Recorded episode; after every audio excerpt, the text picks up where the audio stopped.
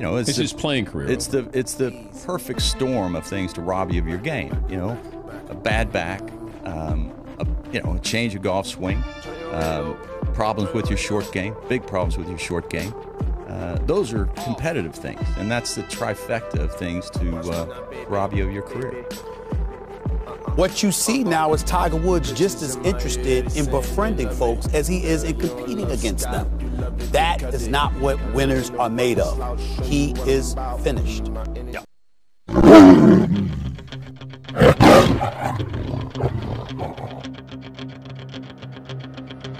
just unreal. To be honest with you, it's uh, you know just the whole tournament has meant so much to me over the years. I had you know serious doubts after you know what transpired a couple of years ago. I could barely walk, couldn't sit, I couldn't lay down. I really couldn't do much of anything. Know, now I know why I'm balding. Um, this stuff is hard.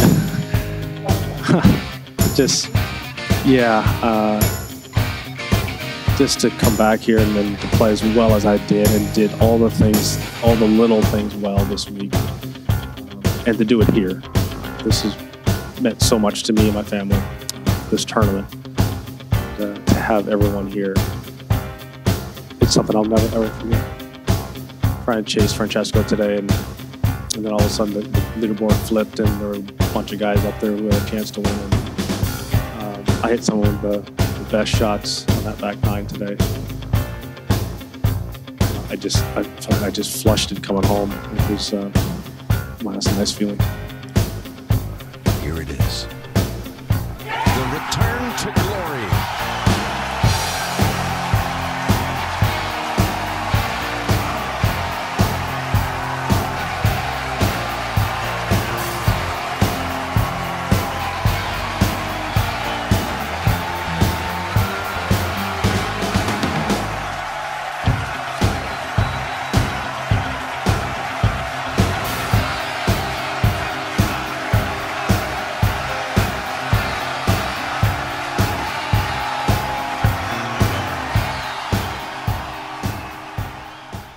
Welcome back to the Green Mountain Sports Roundup. I'm Ernesto Sanchez. I'm here with John Downing and Marty Griffin, and we're here to give you a roundup of our week in sports. A little bit of a special introduction. Yeah, man. today. Thanks for putting that together. Yeah, no problem. That was a I lot don't of think you did that for me, but and if you did, thank you very much. Uh, it was I, as much fun as I had yesterday. The day, Uh, the day started off okay. Uh, you know, I was having fun watching the Masters. Then just a, a brutal Penguins loss, and um, you know, then Tiger won, and then followed it up with Game of Thrones. So a little bit of a roller coaster for me, but uh, spent a day in front of the television, had a good time. yeah, the Penguins are just living their life in the penalty box, huh? It is really awful. Johnny, how you doing?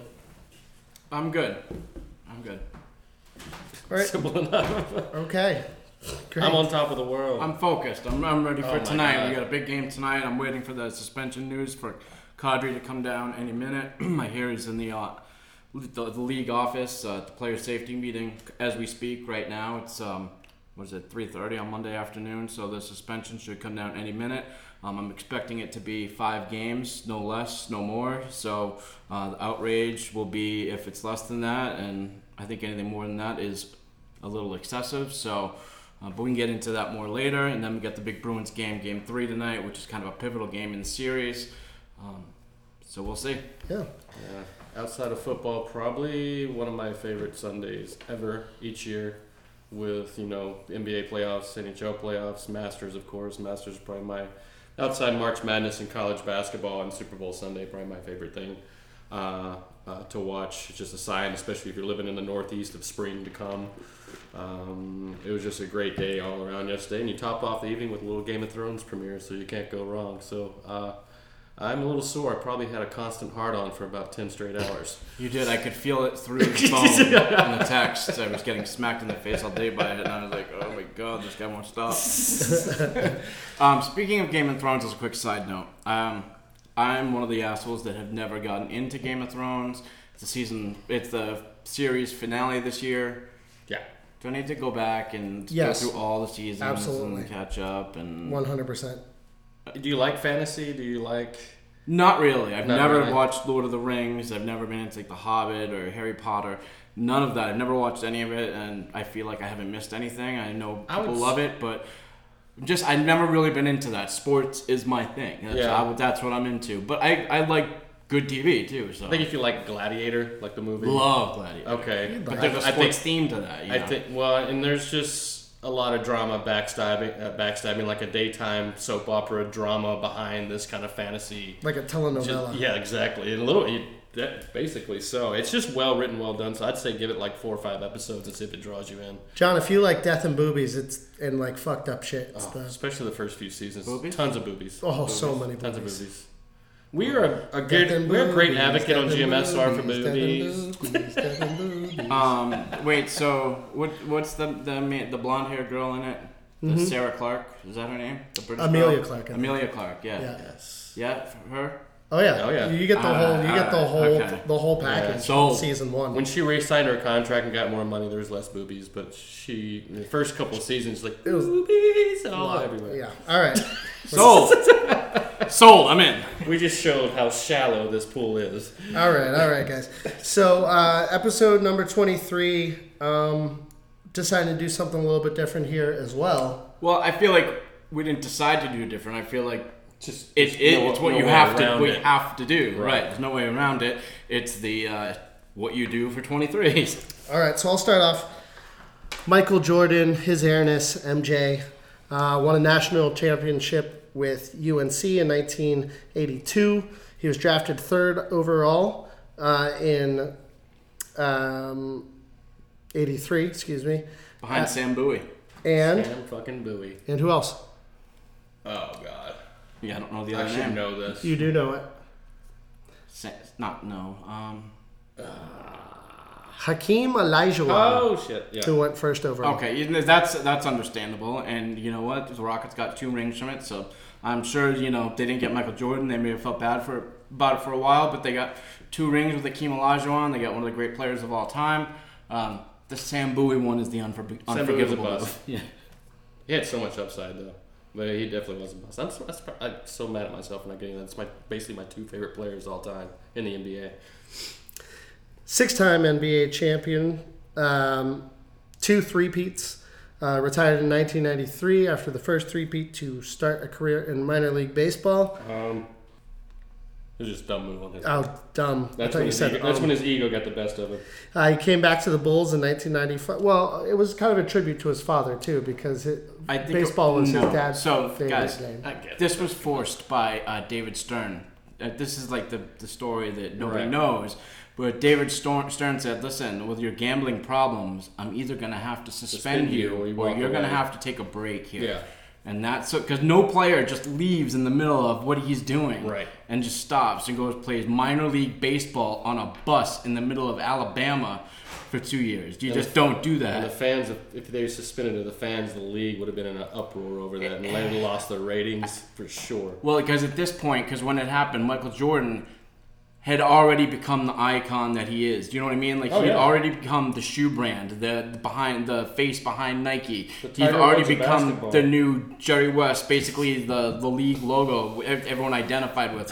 He'd USA basketball. So Michael Jordan had already has become Michael Jordan, and for that to happen, that would be a, a stain on basketball so big. They just he couldn't have it. it Right. You know, it would have been worse than the Tim Donaghy referee scandal. So. Right. I think that they worked out a deal and said, Michael, you just step away for a little while and uh, go do something else. And baseball was it. Okay. he came back to the Bulls in 1995, leading them to another three-peat, 96, 97, 98. And then he retired again in 99, but returned for two more seasons with the Wizards Um, just walk away. later. Yeah, that was bad. He is a six-time NBA Finals MVP, five-time NBA Most Valuable Player, two-time Olympic gold medalist, 14-time NBA All-Star, 10-time All-NBA First Team, NBA Defensive Player of the Year in 1998, nine-time All-Defensive First Team, NBA Rookie of the Year, 10-time NBA Scoring Champion, three-time NBA Steals Leader. Uh, his jersey is retired uh, with the Bulls, the Tar Heels, and the Miami Heat as well. What? That I don't know, man. That's what Wikipedia told me. Maybe they're fucking with me because of LeBron James. I have to look into that. I, don't, I never heard that. It hmm. makes no sense. It makes no sense. Right, Well, there's maybe no tie to him whatsoever to that Right. team. Yeah, no. 23 is retired. No, that's I mean, that's weird. I have have to look into that. that. Yeah, I I- think, I think there's a Wikipedia lie there. I can I can only go with what I'm being told here. Okay. Thirty-two thousand two hundred ninety-two points, six thousand six hundred seventy-two rebounds, five thousand six hundred thirty-three assists, averaged thirty points a game. Uh, star of Space Jam. Um, and Second best pro bo- uh, basketball movie ever. What's number one for you? for, Hoosiers, love, baby. for love and basketball. Fuck that. Airbud. Um, you know, just an icon. I, I am not a basketball guy, and I, as a child, idolized Michael Jordan, as did every child. Um, so do we know how many seasons Michael Jordan played? Like full seasons. So he came in in '84, and he retired when? Came in in 83. Uh, 80, 83 to, to 93.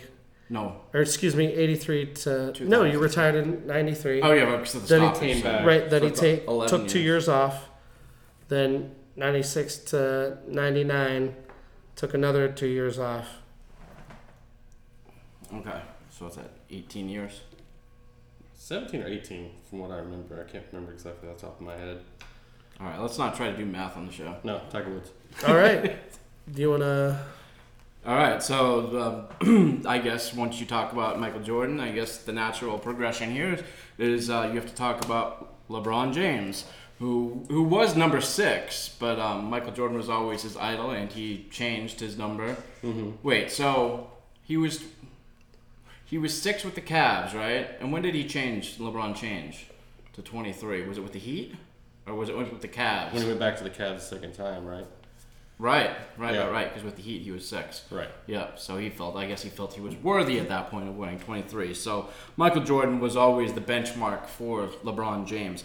LeBron James has three rings, but I think more importantly, so three NBA championships, more importantly, he has six NBA Finals losses. Granted, not all of them can be directly attributed to LeBron James, but LeBron James is three and six in NBA Finals. That's just fact. And Michael Jordan is six and zero in NBA Finals. And for me, that trumps all other arguments. Um, but we'll continue on. LeBron James is a three-time Finals MVP, four-time League MVP. So how many times was Jordan the League MVP? 'Cause that's an, one other argument you can make there. Six time, right? Six-time League MVP for Michael Jordan. Yeah. Yes. Okay, so that's that's uh, something right there as well. I think in Michael Jordan's favor. Um, Five time, excuse me. Five times. So Yeah. five time MVP. Six time All NBAs, five time MVP. Okay, so going down the list, we have 15 time All Star for LeBron James, 12 time NBA First Team, which is something, five time NBA Defensive First Team. Of course, he was Rookie of the Year in 2004. He was a 2008 scoring champion. So uh, LeBron James was never really the you know the score the scoring threat that I think Michael Jordan was. You know, Michael Jordan could straight out, flat out score the basketball. But I think LeBron, LeBron James can is steer a game, but I, I think when it comes to clutch plays and just needing to get that two or three point, you know, bucket, I mean, there was no other person like Michael Jordan to find that that crease or that way Right. to get open and, and create the shot. I think so. Er, And the thing about so for me growing up, I, I know when you're younger, the nostalgia is different. But when you're growing up, there's something about it. Like when I was young, it was my uh, Michael. No, I'm sorry. It was Magic Johnson versus Larry Bird. Gr- Me growing up in New England or New Boston, I was a Celtics fan, so I always preferred Larry Bird. Um, and so there was that in the early 80s, and then came along the, and, and this is the thing. So that then the teams always needed to get over the hump of the other teams. So then the Detroit Pistons came along, and for years they couldn't get over the Celtics hump.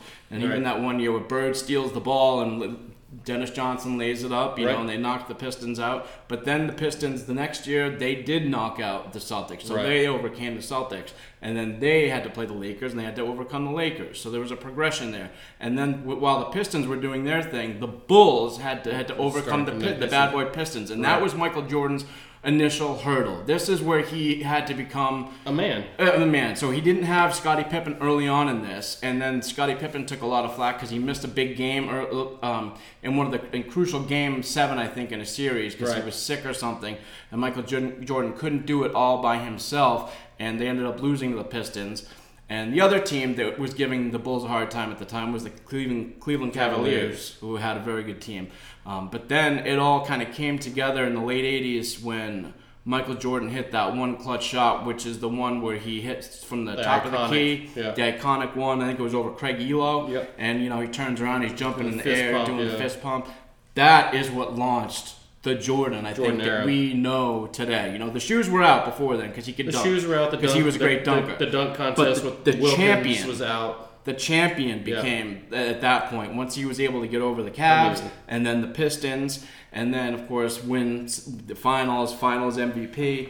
Um, And, and the other something, thing, something to keep in mind too, Johnny, and this is the debate I always go to when it's about LeBron and Jordan, is the style of the game back then, the level of intensity and the physicality of the game had changed so much over time. LeBron era be- began, and like what that Because guy had to the go late through 90s did. You'd beat the shit out Those of each other. You come in the lane, you're gonna pay a price. Yeah. the, those were there was basketball was too physical. The score was in the 80s and 90s, Right. And then, and then those early Pistons of the early 2000s, those Pistons team, the, those the second bad boy Right. era Pistons with Ben Wallace and those guys.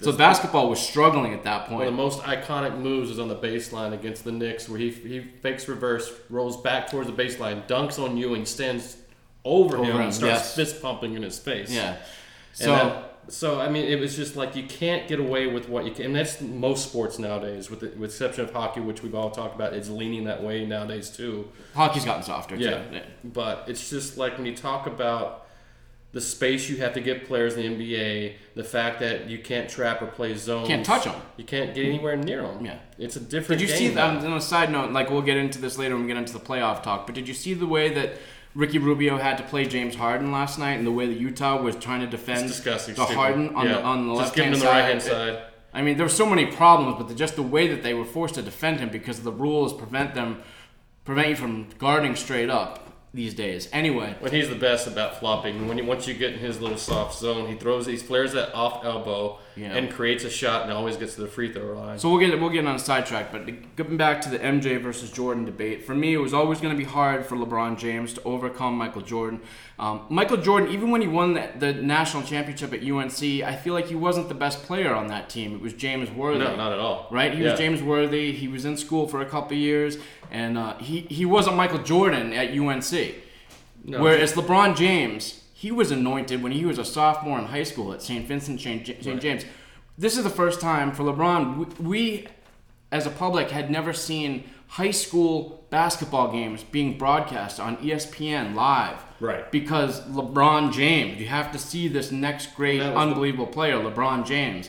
That And, was, and the he- bir- that was the birthing of the AAU area in, era in high school as well. and he was delivering and then he continued to deliver which is the bit the, the most biggest most credit i can give to lebron james is that he pretty much delivered and surpassed on all that hype which is you put that much hope into someone or anoint someone to be that good almost always it turns out to be failure because no one can live up to that hype it Right. crashes and burns but lebron james has you have to give him credit because he has lived up and he has surpassed it however he's not michael jordan and i just don't Right. i just don't think he ever will be i mean And I've been vocal, social media wise, in these debates about greatest ever and stuff. And I'm, I'm like, I understand the conversation. You have to have these conversations that way. But I also hate it for the fact that what we talk about is like how much the games change decade by decade in each sport.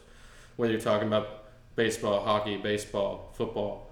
Um, but it's it's just so hard to say because like the rules in the NFL has changed so much. It's a wide open league. You're passing more. Where the NBA, you can't play basically straight up defense anymore and be physical. So that game has changed. Baseball, All the leagues juice want more balls scoring. and this and that, steroid area. Like there's all these little things that happen. just the bottom line is all leagues want more scoring more Yeah. scoring equals more eyeballs it's- it's viewing it's so- not a sport as much as it is an entertainment business nowadays. But there was a strategy behind defending the way in different all the all the sports. There was a strategy in the defending a certain way, and even in the '80s, the games were still high scoring. Yeah. You know what I mean? Like, though, if you look back and watch NBA Classic and look at the, some of those, you know, playoff and finals games, they were in the 120s. Yep, it So- was. It's just a different kind of. It was style, just more physical. Yeah, absolutely. And and if they needed to lock down and play, then you'd turn around and have like an 89 to 85 game one night too. Okay, so if so, if you're taking, if you guys are taking a player to start a team and you have him for his entire career and you just start bar one, who are you taking, LeBron James or Michael Jordan? Marty, Michael Jordan. starting a team.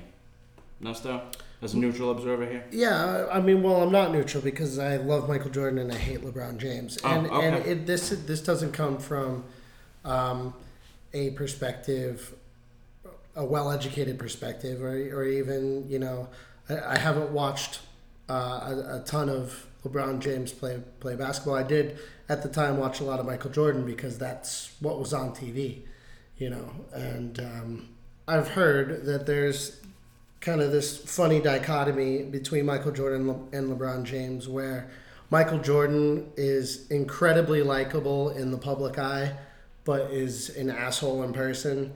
And LeBron James is just so horribly unlikable in so many ways. He does it to himself, though. Yeah, no, absolutely. And he appears to be arrogant and and The guy literally created a show on HBO to talk about himself. He's created these super teams too, and I think that the decision, I'm sorry, the decision that he went on Yeah. TV with Jim Gray. That was stupid. to That, was, that, to- I'm- that I'm would be my that would be a blemish on his career for for a long, for his for his entire life. Whoever is the person that told him that that was a good idea yeah, should was never be allowed to do that job. But, ever. I mean, to but what- finish to finish my thoughts though, sorry. uh, but he is like a, a very charitable and, Yes, he is. and nice guy. I've, 100%. I've heard nothing And I believe the announcement that he made, when we talked about, was about charity for the boys' club in Cleveland as well. So there, I mean, it was he built a freaking school. He has a school. yeah, I know, and he. All reports say that you know anytime he shows up to an event, he's there early, stays late. You know, doesn't do any of the prima donna stuff. Is nice to everyone, says hi, takes pictures, does the whole thing. So I don't know. I'm still gonna go with Michael Jordan. The, the thing that rubs, so I would take Michael Jordan as well. And I, the thing I think that rubs people the wrong way is the creation, the decision and the creation of the super teams. Whereas the players that we loved back in the day, the Magic Johnsons, the Larry Birds, the Isiah Thomases, um, you anybody know- like Isiah Thomas? No. maybe not, but Detroit did. But you can respect them because you know what? They all they all stayed on the same team. Oh, I know. I mean, They, but Patrick Ewing stayed on the same team. Yeah. Charles Barkley got traded, but that wasn't his morning, choice. morning left. But that, but I'm talking about even Right. before then, in the Right. '80s. The all these guys, they they were they weren't like, oh, I'm never gonna beat Michael Jordan. I'm never gonna, you know, I'm never gonna be able to overcome this. So I need to get together with Marty and Ernesto, and we're gonna build our own super team here to be the move. best podcast. you know, like you know, they just he dealt with it. They all dealt with it, and I feel like that's a cop out for LeBron James, and I am gonna fault him for it. And I don't like, it, and he continues to do it. When he went back to Cleveland, he went and made sure that he had. So Kyrie was there. He went and got Kevin Love because he didn't want Wiggins in the number one pick. And now he's going to the Lakers. He's trying to get Anthony Davis, and I feel like He pretty much shoved Magic Johnson out of the whole picture because Build- they, they wanted to get rid of Walton. He wanted, to, and Magic wanted to stand stand beside Walton. It's LeBron's team. Yeah.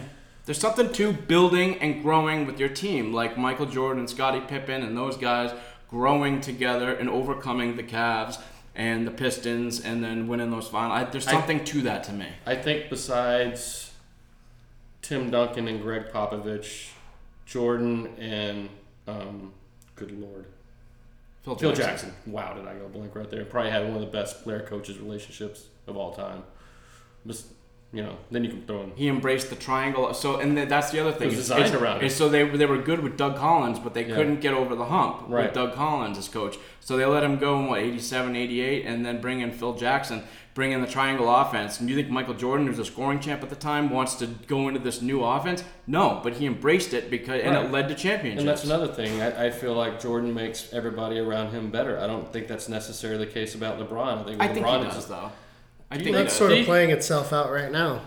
No, you're right, but I do think my because Granted, he's old as shit. I think as an overall player, I think um, LeBron James, you know, has better attributes. But a guy who I want to be my the guy the guy with the ball at the end of the game, the guy leading me to victory in a game, of course I'm gonna take Michael Jordan. But if I want to compile a bunch of stats and, and you know, good overall game, offensively, defensively, and stats, I'll take LeBron James. He's But- a physical freak, and, and, and that's one thing I give him over Jordan. What he can do inside and outside of the paint is amazing. But with what Michael could do and create on, on a creative level is far different, and his will his will to want to win. So uh, what I've kind of noticed just from the eye test is that LeBron kind of just forces things in, and Michael Jordan there was like an artistry and a creativity there where he would trick you basically. And early and on, Michael Jordan wasn't a good three point shooter. And, you know, the three point line had just come into the league in the early 80s. And he developed a three point shot and to the point where he got so good at it in the NBA Finals against Portland when he hit six in a row and he shrugs his shoulders like, I can't miss from three point land. He became a good three point shooter. And LeBron James has done the same thing. But Michael Jordan was leth- lethal with the ball in his hands at the end of the game for the last shot. And LeBron James got to the point where he was good at it, but I still don't think he got to the level Michael Jordan got at the end even of the game. even at his peak, I know he's on the latter end of his career. Talking about LeBron, there'd probably be at the time four or five other players I'd pick when it came down to a game-winning shot that I wouldn't pick him. I'd Right, pick Ray him Allen had to w- help win him a championship by shooting that big shot at the end of the finals that Yep. for a second ring. James Harden. You know, a lot of. I mean, I just can think of like four or five players already that I wouldn't. I He would just, needed that Ray Allen shot, or he Yeah. might not have another ring. So All right, gentlemen, that was 23 minutes of Michael Jordan and LeBron Is it James. really 23 talk. minutes? It was really. I like it. Well There done. we go. I mean, you could go on and on with this de- with this debate because they're they're both, It's gonna still go on and on. For, They're for both our great. lifetimes. and we're lucky to have seen both of them. Yeah. Woo! All right, moving on. Uh, My adjusted 23. yeah. Yeah. Well, you know, golfers don't have numbers, but I felt it was a good time to uh, give Tiger Woods the number 23 because we're talking about goats. Um, I'm definitely going to put this guy right there. Um, Tiger Woods, what he did yesterday, um, and I'll even go back, what he started to do towards the end of last year to be in the top 30 players to make the PGA Championship at East Lake and to go on to win that tournament created the body of work uh, and give him the mindset that he could have a year this year. Did going into the Masters this week, did I think that this man was going to win? I think we previewed the show, the Masters last week. I said his putting has been a little bit off. Um, I think he could And it was. And it it, was. was. a little bit. Uh, but talk about, But he was ninth on the money list, though, right? So it, it was kind of No, trending, he's still world ranked trending sixth. towards this in the last couple of years, right? right. I get it. Like a chance at happening. Yeah. What was he, 15 to 1? he was 20, uh, 20 to one. 20 to 1. to going in. Um, you know, and we're talking about the field yesterday that he faced, and, and talking about that mentality that that I'm not going to give up. I'm going to find my moments. I'm going to take advantage of it. That Jordan-esque kind of quality. Um, that's what he showed yesterday. Molinari was just a beast in this tournament. He went 49 straight holes, Johnny, without a bogey. When Tom Brady's tweeting about how consistent Molinari is You and just are. jumping on it. It's the one day You know Tom Brady says he pretty sits on the couch and doesn't do anything. his Right. one day off. I know. I th- oh yeah, Brady's one day on the couch watching. Yeah. Um, yes, no, I thought it was impressive as well. And for me, I thought for Tiger, the one thing is that in all of his other major victories, he's always been the front runner. He hasn't faced any adversity. He's uh, adversity. He's always gone into Sunday with the lead, nobody to challenge him, and it's kind of like yawn. Okay, we know Tiger's winning. Nobody's gonna catch him. It's over. Great.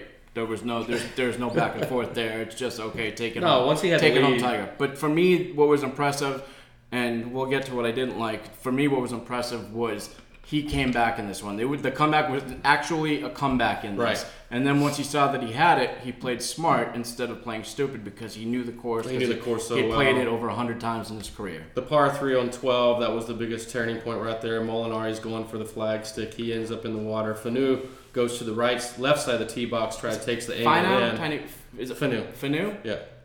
Why do I I, want was to lo- say Finau? Because that's the way it's spelled. It looks like Finau. Welcome to me in hockey. I was low Welcome, key rooting boys. for, the, for that. You said, pool it, and that he's a great guy. Do you know the story behind him last year? The little sidetrack is when he plays in the par three competition. Yeah, yeah, yeah. Yeah, that was dislocated his ankle, That was but still popped it in and finished. Yeah, that was sick. yeah. Hmm. Uh, Quick You know pause. Did you see the uh, the security guard Almost On- sweep the leg. Sweep the leg, Was it on Thursday? yeah. Kind of takes off at Tiger at a dead sprint. Well, what he was trying to do after that great shot is trying to get back into position as a security guard to keep the crowd off his back, and by fault slips on the wet grass and nearly takes the guy's Achilles out. Could you imagine? And did you also That- that did ruined- you that also see did you also see uh, Michael Phelps? Um, Uh, right behind him. Right behind him Everywhere on on the final 15? day. Was on 15 He yesterday? followed him the whole day yesterday. oh, he did because Yeah. on 15 he was like they're all up and just like right Yeah. behind him, and you could He see had him security like clearance to follow him the whole round. this crazy look on his eye. One goat watching another. He was probably all stony baloney. Um, but going back, you know, 12, uh, you know, he plays far left, doesn't even get near. Either he's he's going to end up in the bunker or he's going to be far left and still be in a two putt situation where two guys a little bit more inexperienced trying to go for the kill, make a mistake, and give him the window to get back in. Molinari officially gets on 15, which he takes his, pretty much himself out of this. Second shot hits a branch, goes right into the water. Um, just grabbed a little bit too much on his loft.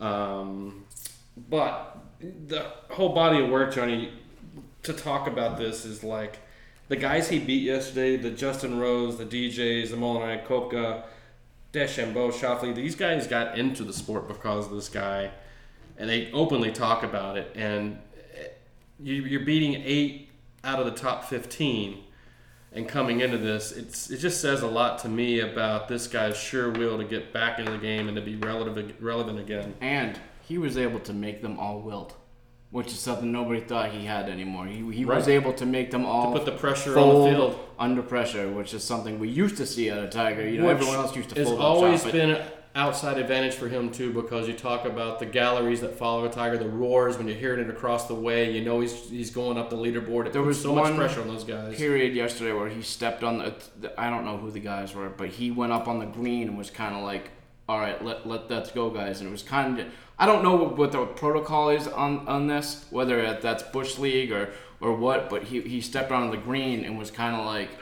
All right, guys, let's go. Or like, I'm here, but I don't know. Like, it wasn't his. It wasn't his turn yet. But he Right. just like announced his presence, and he stood on the green while other guys there's, were going. there's gamemanship and little subtleties in the game of golf like- to kind of like show your stature and try to speed the game so that's okay. it's okay because I, I don't know, but it, to me Yeah. it was like, oh wow, this, this guy's uh, I playing mean- mind games. and you want to play at your pace in the game, especially when you're doing well, because having to wait or having somebody who stands over their ball forever takes five practice swings and, and slows it down to their level. It really messes with, with your head and your patience because you're just you just like to have this natural rhythm like Right. any other sport. Like you're just trying to stay in it. You want to address the ball, just go through your your progression. Um, we're talking about a guy in 2008 wins the U.S. Open on torn torn Achilles. He has a huge neck injury in 2010. The scandals start to happen. That I liked always- in 2008. What's I that? Did, I did like that in 2008. I did Wasn't like uh, wasn't 2008 an ACL? yeah, that's It it. was a knee. You said Achilles. Oh, I'm sorry, ACL. Sorry, it was the, it's, It- there's the Achilles knee. came later. Yeah. Right. Uh, neck injury. That's where kind of the you know him falling off, getting in trouble, the, the pills, a lot of those things were happening. Sprained MCL in 2011. That's where the Achilles comes in as well. Um, Achilles injury again in 2012, and then we go into three back surgeries in 2014 to 17. And at this point, you know, going into last year is like, can he win? Can he compete in a major? Of course, he can win a tournament or here, but can he stand toe to toe with the top ten in the world? Can he can he just be relevant again?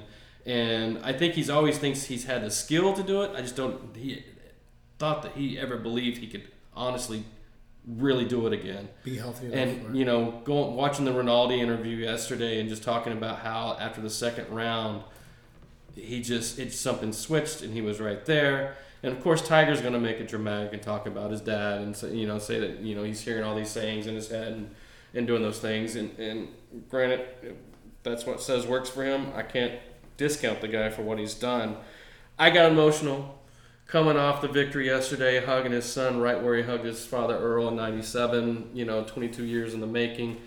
Um, I have one more good thing to say. Yeah. But right, before, right as that moment was happening, before it was happening, I thought Jim Nantz did a phenomenal job of letting that moment play out from when he hit the putt. He let he, he didn't speak for two No. minutes. Two minutes, and he, He- let he let the crowd and the The and the actions just kind of speak for itself. So on a bro- on a televised broadcast, to, for an announcer to not speak for two minutes is like that's like whoa. That you don't do that. You don't do that. Right. But I thought it was very impressive. He just he know he knows he, he's so good at what he's doing. He knew to just let it play out and not say a word, and it was perfect. It was funny because they were interviewing Schauffele because they interview when they co- when they come off, and he was in the group ahead. You usually have somebody interviewing that's still with the same paper, same still with the same network. You have two people still following, and you have people like talking to the players. There's maybe like three or four people in there talking to Schauffele because even the second backup people wanted to do the interviews, wanted to be out there to see the final moment.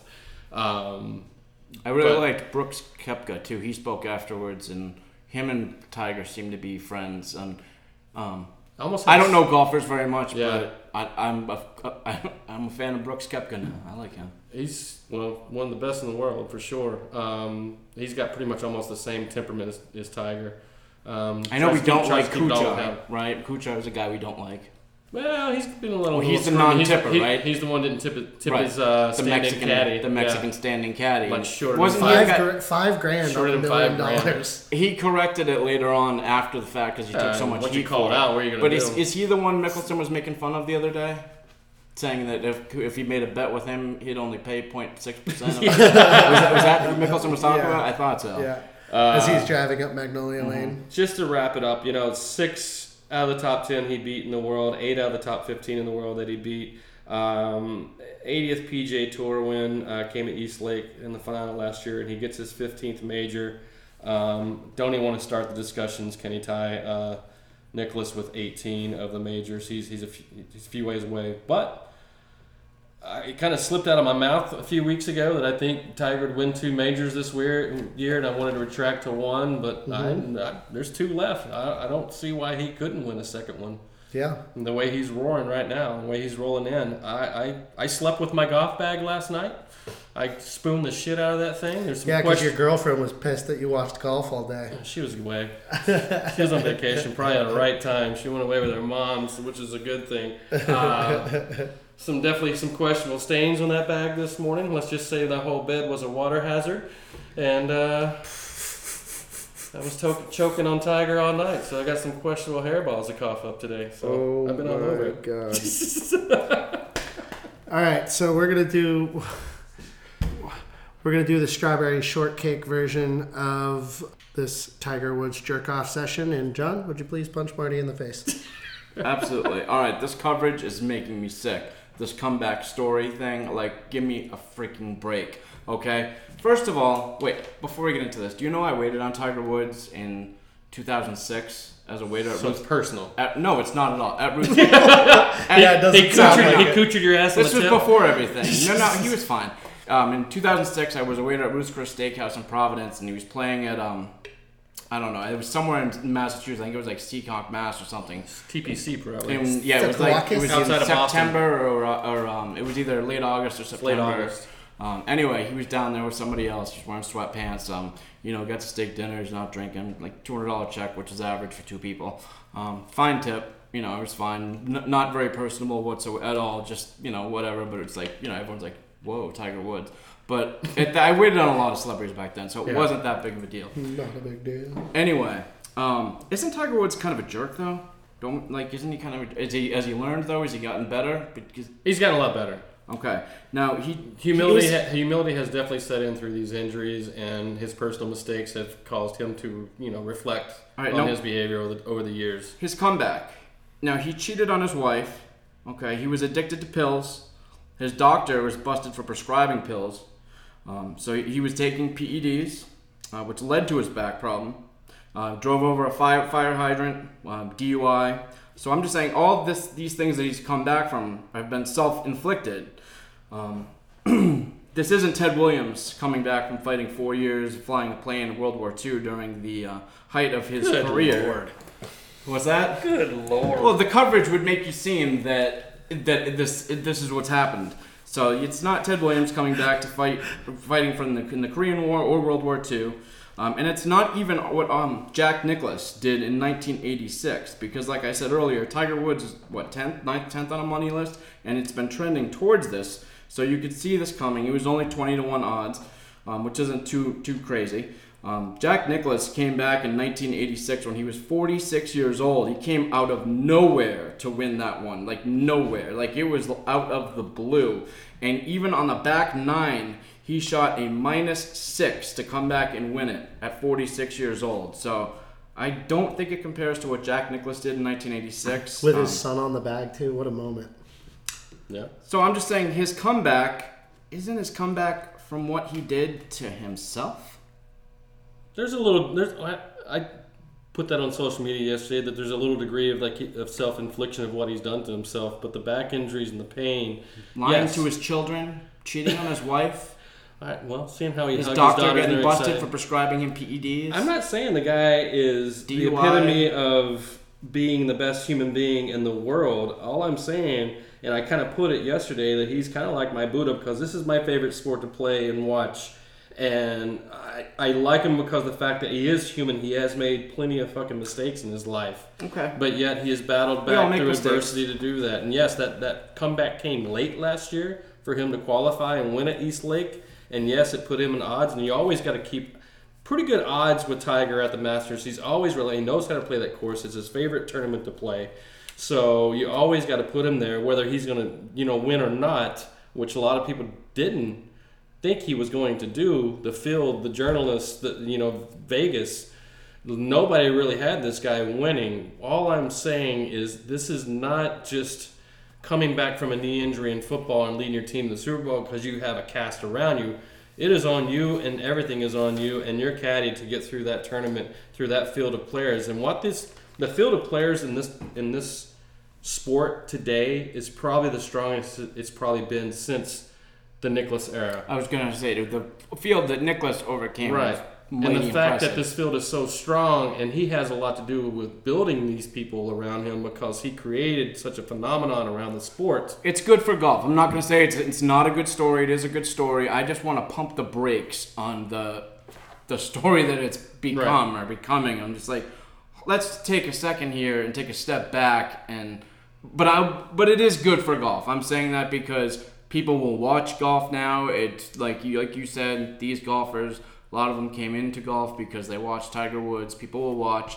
Um, I just hope that this guy is actually a changed person now because that's what he's always oh he's always been the jerk and who all of his his jerk tendencies came out he was busted and you know he went through all this adversity because of himself so you know a good comeback story from adversity is, is always a good thing but now let's keep it going you A know lot what of I mean let's let's yeah. keep the good ship lollipop running smoothly here and let's not go back to being a complete And a lot of ships keeps it, you know, lose their course. You know, losing his father and, and not being relevant and falling apart and being constantly injured and, and getting addicted to certain things and making bad decisions. Yes, that will always tarnish him in a certain way in the sport. But the fact that I've just never understood the love for him him. because I've never understood all the love for him. I mean, unless it's just him- the play on on the golf course. Because for me, as a person, you know, he has mo- he's as a person, he's kind of unlikable to me the way LeBron James is unlikable. Um, but he's made more mistakes than like a LeBron James has. So let's just say the general public views that every golfer is an asshole. I want to. I it's want a to. privileged sport in a lot of ways, and they, they do it that way. But anybody Brooks Koepka seems really nice. So I, th- I, I want to address two things. First thing, to what you just said, um, I think the the fact that he's a player of color too, and he's risen to such prominence in a sport of privilege, uh, has given a lot of hope to uh, kids who, you know, can't afford to be a member at a club. They have to work at a club so that they like can. Arthur Ashe for tennis. So they can so they can practice on their uh, I want to say one thing when you're done. But on the, on their off days. I just wanted to um, to float a scenario out to you. What, what do you think of this? So, Okay. since Tiger's first fall, you know, a decade or so ago, Mm-hmm. when he kind of fell off, and you know, golf really lost a ton of popularity in that time, and golf has really struggled to make stars. I wonder if Tiger coming back into uh, prominence and and now that he is at the top of the game, um, and he's at the top again, the next star that comes around and can beat him at the top of his game Mm-hmm. may be a little bit of a passing of the torch moment, and golf will be able to heal from just having its superstar sure. just disappear as opposed to. Uh, you know, having a passing of the torch situation. And and the PGA has to be licking its chops because they have, you know, five to ten players that could be that person. It could be Koepka, it could be Justin Rose, it could be uh, Justin Thomas, Jordan Spieth, DJ. Talk about DJ, he's tarnished. Do he we had like a cocaine Rory- thing with Gretzky's. Do we like Rory McIlroy? My mom really seems to like Rory, Rory McIlroy. He's a good kid. He's just he's just not consistent. You it's know, fun to say, Rory McIlroy. Nike, Especially Nike, with me. Nike Those really, R's don't roll Nike really jumped in on him hard, pushed him, signed him to a contract, and he just really has not. He's he's won some majors, he's won some big games. He just has not been But he's consistent. kind of that he gone wanted downhill a little bit r- lately, He right? does. He's, he's, he puts unwarranted, unforced errors and, and pressure on himself. But one thing I wanted to say about Tiger too, he the guy shot out like a cannon. He was a three-time amateur uh, champion up until '96. Was signed by Nike, a golfer signed by Nike, Nike before being professional, which was unheard of. He's like LeBron James. It, yeah, and then uh, two years later, to go and win the Masters, one of the As toughest an tournaments. No, I mean he won as an amateur, but also in two years won as a professional in '97. Um, I mean the guy just shot. I mean the, the phenomenon around him is I remember like being in high school. This kid coming out of Stanford was like, whoa. I kind of like watching golf. I kind of understand golf because I played here and there, but now I really want to play golf. I really want to watch golf. The ratings just boosted in the late '90s like nothing else. He's like When LeBron he got- James, living up to the hype. Right, and when he got in trouble, and when Nike dropped him, their profit share went down by 16%, and then two years later turned around and re-signed him to $40 million again in, in 2015. So he has he is a force to be reckoned with uh, in so many different ways. But yes, Johnny, I, I know where you're coming from. It's a love and hate situation. He's he's not a Tom Brady where it seems like he's perfect on every level, and I'm not saying that to be rude. I'm No, saying, people hate Tom Brady. but I- they I hate feel him. like but that's that's a different kind of hate because they want him to be a human and make fucking mistakes. Right. And this guy just comes out as just this clean champion who has the most, the hottest, you know, wife and the and the best organization and the best family. Like everything he touches turns to gold. They tried to take him down Where- Golfers, most most golfers are degenerate gamblers, drinkers who want to be relevant but don't know how to be relevant. And here's this guy who says, I can fuck up in my life and still come back and work hard and be a champion. So there's a little bit of a, a just like this commonality that you can feel like you can just kind of relate to in some ways as a human being. At, and at 43, his body is jacked. What is it? He worked. He's been working his ass off. Clean this time around. Clean. You been tested tested. him? You tested him? Oh yeah, he tasted fine. Okay. Blood uh, test or a urine test? okay. On that note. On note, that note, that's just in there. We just talked about Tiger for 23 minutes. well, we're not going to talk about hockey for 23 minutes. Um, You could.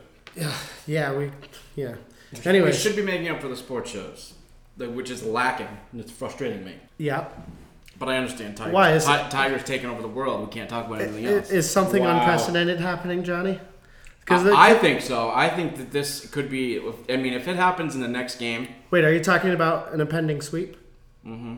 I'm also like, understandably devastated that the Penguins are about to get swept. I haven't been able to watch your series as much as I wanted to. I have watched some of it in the first, the, the early, part, like the first couple games. I didn't get to see yesterday's game, unfortunately. Ugh. Um, which I just assumed that the Penguins would come out and take. So you, you'll have to get into that one. But no, I'm talking about the other one. Apparently, Wh- they just want to play at a power play disadvantage this whole series, so that's Wh- why they're losing. which is equivalent to Buster. Good analysis. The other one, it could be equivalent to Buster Douglas knocking out Mike Tyson in Japan in 1991 when Mike Tyson was at the peak of his powers and nobody saw it coming. It was the middle of the night.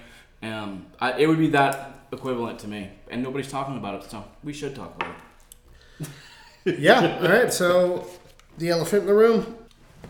I mean, I've you're, you're the hockey guy, and this is the greatest regular season team of all time. Okay, granted, they're t- the wins. They have 62 regular season wins, which is tied with the Red Wings for the most all time. But this team was freaking unbelievable. His team was a wagon. They never lost more than two games in a row. all season, and now suddenly they're down three games to none to the Columbus Blue Jackets. But weren't they one of the hottest teams coming in to the playoffs, the Blue Jackets, with these late additions? You think he's just gelling at the right time? They've put something together. I, I mean, so they made and it's.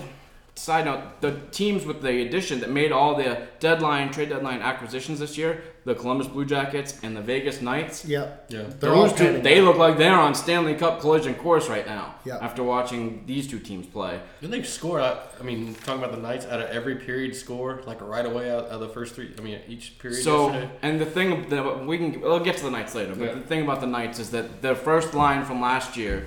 Um, now all the new acquisitions that make up the second line, which is like a Stone, Stastny, Stastny, and, and Max Pacioretty. N Now it's they've got two unbelievable lines. So, but let's get back to Tampa Bay, Columbus, and what the hell is happening here? And so, game one, period one, you know, I'm at work. I see the scores three nothing Tampa Bay in period one right off the bat. They come out banging. It's like Okay, here- Jesus Christ! just Just, like just NBA, just like the NBA. This is going to be the Golden State Warriors Invitational. When everything else is irrelevant. I text you. I'm like, this is going to be the Tampa Bay Lightning Invitational. They're just going to uh, steamroll their way to a Stanley Cup this year. You know, and that's that. But no, suddenly something turned.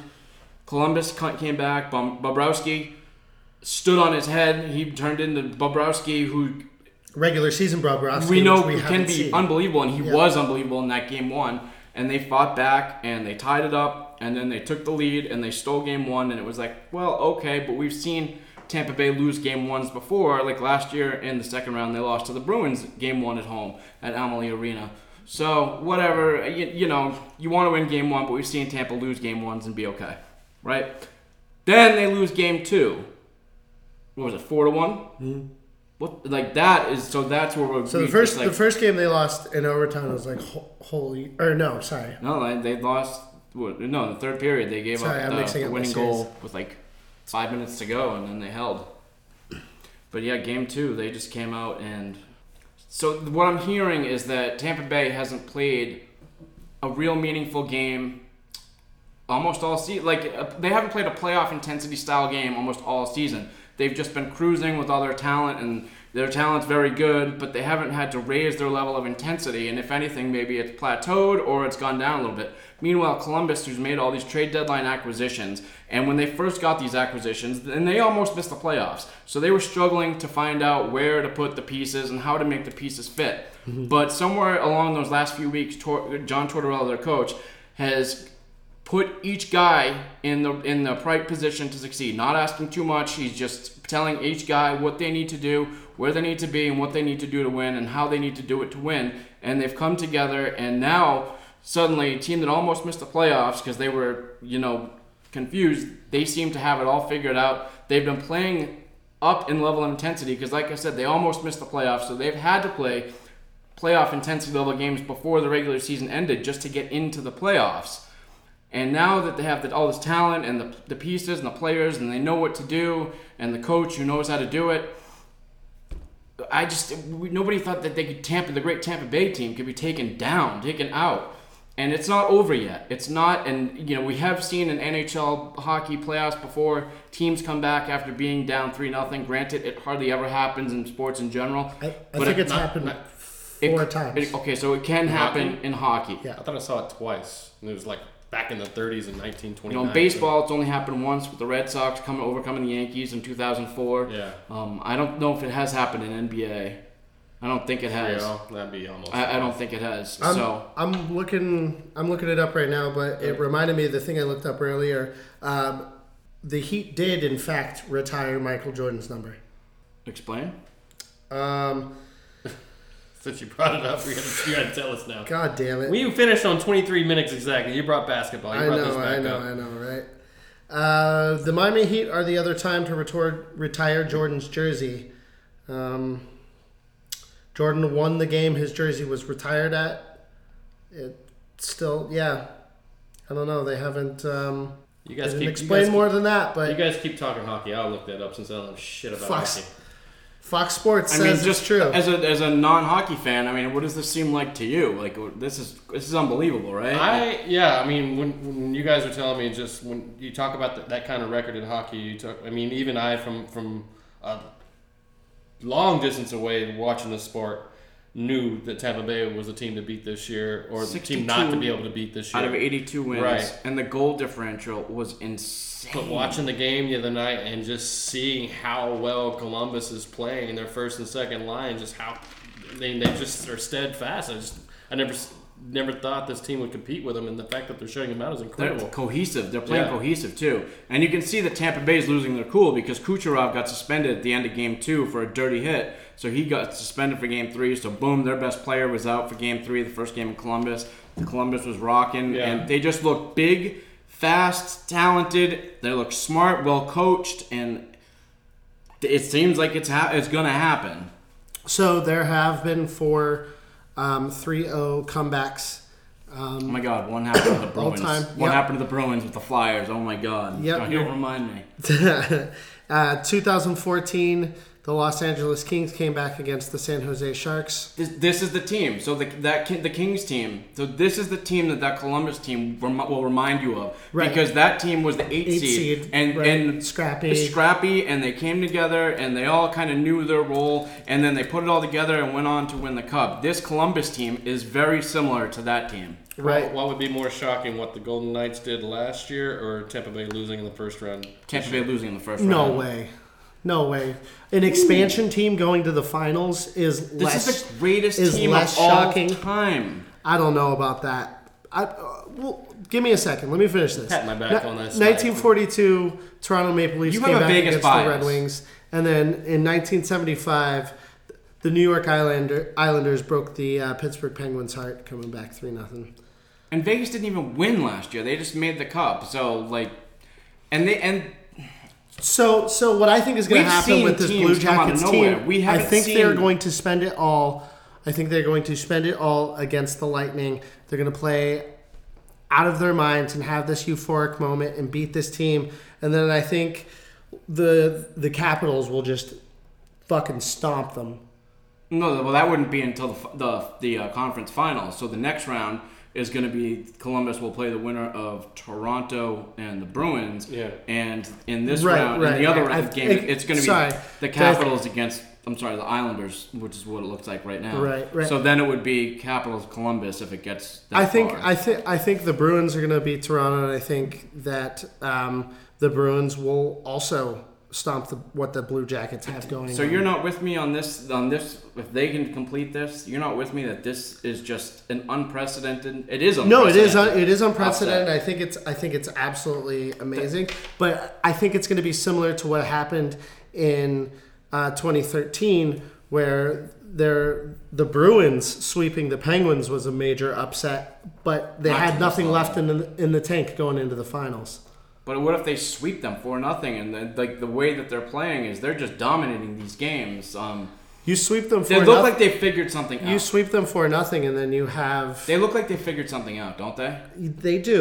However, And doesn't the confidence of beating the greatest regular season team of all time give you something to advance to keep going? Doesn't He's give gonna that will you choice? into giving the answer All right, he wants. fine. He is good about Whatever. this. Uh, right? sweep No. the leg, Johnny. Put him in submission. no, I think I think they're absolutely going to fall in the second or the third round. Because if they came To in, because the- if Columbus came into these playoffs like, all right, we're happy to be here. Let's see if we can take one or two from the Lightning. You know, that would be something. That would be. But no, they've turned this series on its head, literally, with Bobrovsky and the whole team playing out of its mind. And and if they continue this, and Bobrovsky's confidence keeps building along with the rest of this team, like like guys like Anderson, like they've got big, fast, skilled guys who are all playing their right parts, and Duchene is playing well, which Yeah. is like whoa because he- He he's hadn't totally totally proven me wrong too, and he was one of the reasons why I thought they were not going they are to. they are a scary looking team. well so the the Bruins had to play this Columbus team three times in the last month. And they looked good. You know, the Bruins beat them once, but the other two times, Columbus looked really good. Even Christina, who doesn't watch much hockey, was watching the game with me. And when she noticed we were playing Columbus again, the Bruins, she was like, "Ooh, I don't like playing this team. They're they're really good." Um, and so, and she's got a little hockey You're like, honey, knowledge. stop talking so sexy to me. You know, she can notice it. She played hockey in high school, so if she can notice it, then I feel like that's something. Does That- Cooper get fired if Tampa Bay losing? Fuck it yes, loses? right? You get come on. They they just signed him to a three year extension. But you can't do this. Can't happen. No. And he, Changes have to be made. I get playing it cool, but his press press conferences are. A That's little his too whole fucking thing. Cool. That's his whole I'm thing. sorry, but like, I don't know. I don't. Someone was I don't- saying- if you're wanting something to change, shouldn't your personality a little bit change? If the Right. consistency is that you're losing, the consistency is you should change the way you're fucking addressing the situation. especially since Tampa has always fallen short in the playoffs. But they haven't fallen this short, but they've always fallen short over the years, and they've come up short. And But not after this year was supposed to be the year. This, can't, This is can't supposed to be it. This can't Right. be it. but All right, I'm officially putting you guys on the clock with hockey for the next five minutes. oh, that's good stuff though. You're going. Um, we gotta talk. We gotta talk about the Kadri shit. Okay, so game one, Toronto comes out, and I think that Toronto was ready. Then we know the history. The Bruins always beat Toronto in the playoffs. They meet up again this year. Toronto comes in game one. They came in uh, ready, ready to go. Tavares and get the his line. They outplayed the Bergeron line, which is like which is whoa because last year the Bergeron, Marchand, and Pastrnak line had 30 points in seven games and just totally killed. Tavares was on the team, but he killed. They, they killed the first line of Toronto last year with Auston Matthews, who was nothing in that series last year. So I think Toronto came in with a plan this year, saying, "All right, we got Tavares on line one, and we have to try to at least at least have a stalemate with line one with the Bergeron with the with the uh, what do we call it? The erection line the perfection line that the Bruins have. They want to at least have a stalemate. In line in game one Tavares and then they outplayed the Bergeron line. And the Bruins didn't look like they were ready for the playoffs at all. They did not look like the Bruins or a hockey playoff game whatsoever. And I think that resting the Bruins players their key guys in the last couple games um, that's not that wasn't good for them. Chara getting a break. He's older. He said when he gets a break, it takes him a while to get back going into into gear. So he like he's a guy who likes to keep on playing. And uh, Bergeron and Marchand, same thing. They should have just kept on playing. Anyway, Toronto takes game one. And game two in Boston Saturday night was a different story. Uh, Boston came out with all the intensity and all the energy, and they and they it, it's, it's almost unsustainable. So in the first period combined, the teams had 30 hits. When in game one there were a total of 50 hits combined in, the entire game. In period one there were 30 hits combined. Um, so th- they came out on the attack. DeBrusk, who's a second-year player, went after Kadri, who was in his 10th year, which you don't see in hockey. So it was good for DeBrusk to go after him like that. We saw Kadri get suspended for his hit on Tommy Wingels um, when he was on his knees last year in round one in the playoffs, and he Quick got pause. suspended Quick three pause. games. So Kucherov got suspended for an almost identical hit, and I think that's also part of the reason why they lost that last game. They really could have used him in that third, that last third period. You're right. They don't have much game, talent in game three. team. Yeah, but the the league's leading scorer. I, I know. I be get nice it. I'm to just. have I'm joking team. with you. But, but yeah. So, but that's an identical hit on the wall. okay, but this is Kadri's fifth time now. So he's a repeat offender. Okay. Last year. I, I agree. I agree with you in large in large parts, but it only counts for the past eighteen months. So But well, last year he got three games in this series, and he, he took himself out of it because Tommy Wingels was on his knees. right, I, I understand that, but what I'm saying is is last year, Kadri got three games, Mm-hmm. and Kucherov only got the one game. well, Kucherov isn't a repeat offender. Well, Kadri wasn't at that point. Yes, he was. This is his fifth time having to go to player safety office. Right, but it don't the a lot of that stuff had, had happened outside of the 18 month window. I don't know So the much repeat that has. offender repeat offender status only applies to the past 18 months. I think it has something to say because what's his name? Jonesy on the on the broadcast. Was what the hell's his name? Um, what's his first name? Jonesy. um, Matt Keith. Keith Jones. He says that Kadri should get ten games. I don't think it should be ten. I think it should be five. I think five is the, is the call because you're a repeat offender. You got three games last year. It's a cross check to the head. Granted, it wasn't a deadly cross check to the head, and is okay, which is great. We'll have him tonight. Um, he was on the ice this morning, so we know he's, we're going to have him tonight. Um, but the cross check to the head, you just can't do that. It was last year in the playoffs. He, he was taken out for three games, so it's going to be at least three games, likely five. It's just the way it goes. Yep. And you're okay with one game for Kucherov? Yeah, because Kucherov isn't a repeat offender. Anyway, so tonight we expect Kadri not to be playing. Um, I don't know if the Bruins can maintain the physicality in the way that they played in Game Two. That was insane. That was playoff hockey. Um, they needed it. They needed to come out and tie the series at home. I just don't know that they can keep it up in Toronto. I'm, I'm kind of hoping that Toronto gets um, what Toronto does. They kind of choke a little bit at home, and Frederik Andersen chokes a little bit at home. Um, and the crowd gets a little antsy, you know, maybe, you know, because Toronto's got the great history of never being successful in the playoffs. So if the crowd gets antsy, the team gets antsy, Frederik Andersen, the goalie, gets antsy, then So you can get up quick 2-0. Exactly. Get the boo birds Exactly. out.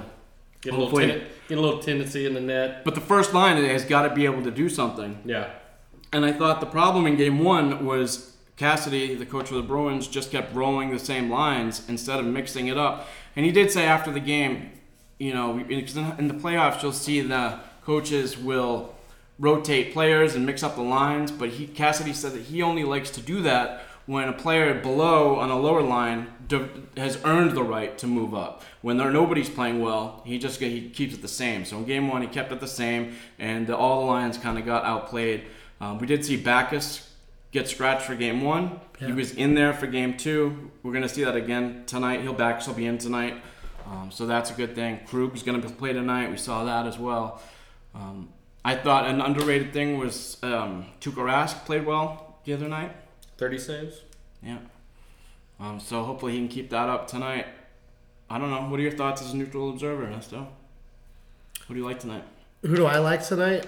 I think the Leafs are going to have a hard time matching up um, without Nazem Kadri. He was really their sort of ace in the hole on the matchup front because the Bruins didn't really have anybody at that level uh, on their third line. Absolutely. So I think that's Although- really where the uh, matchup problem. I, I, th- I still think it's going to go six or seven games, but 100%. but now uh, I'm I feel fairly confident um, that it's there's no way that the Leafs are going to be able to uh, pull themselves out of this. I thought Coyle played well in game two as well, scoring early that early first goal to get the team on the board, so the local kid did well. Yeah, I I Um, texted you right when, you did, when that happened. I said that's a huge goal from from a deadline acquisition. So here's what you're looking at tonight. You got Marchand, Bergeron, Pa- Pastrnak at line one, DeBrusk, Krejci, and uh, the young kid Kuhlman on line two.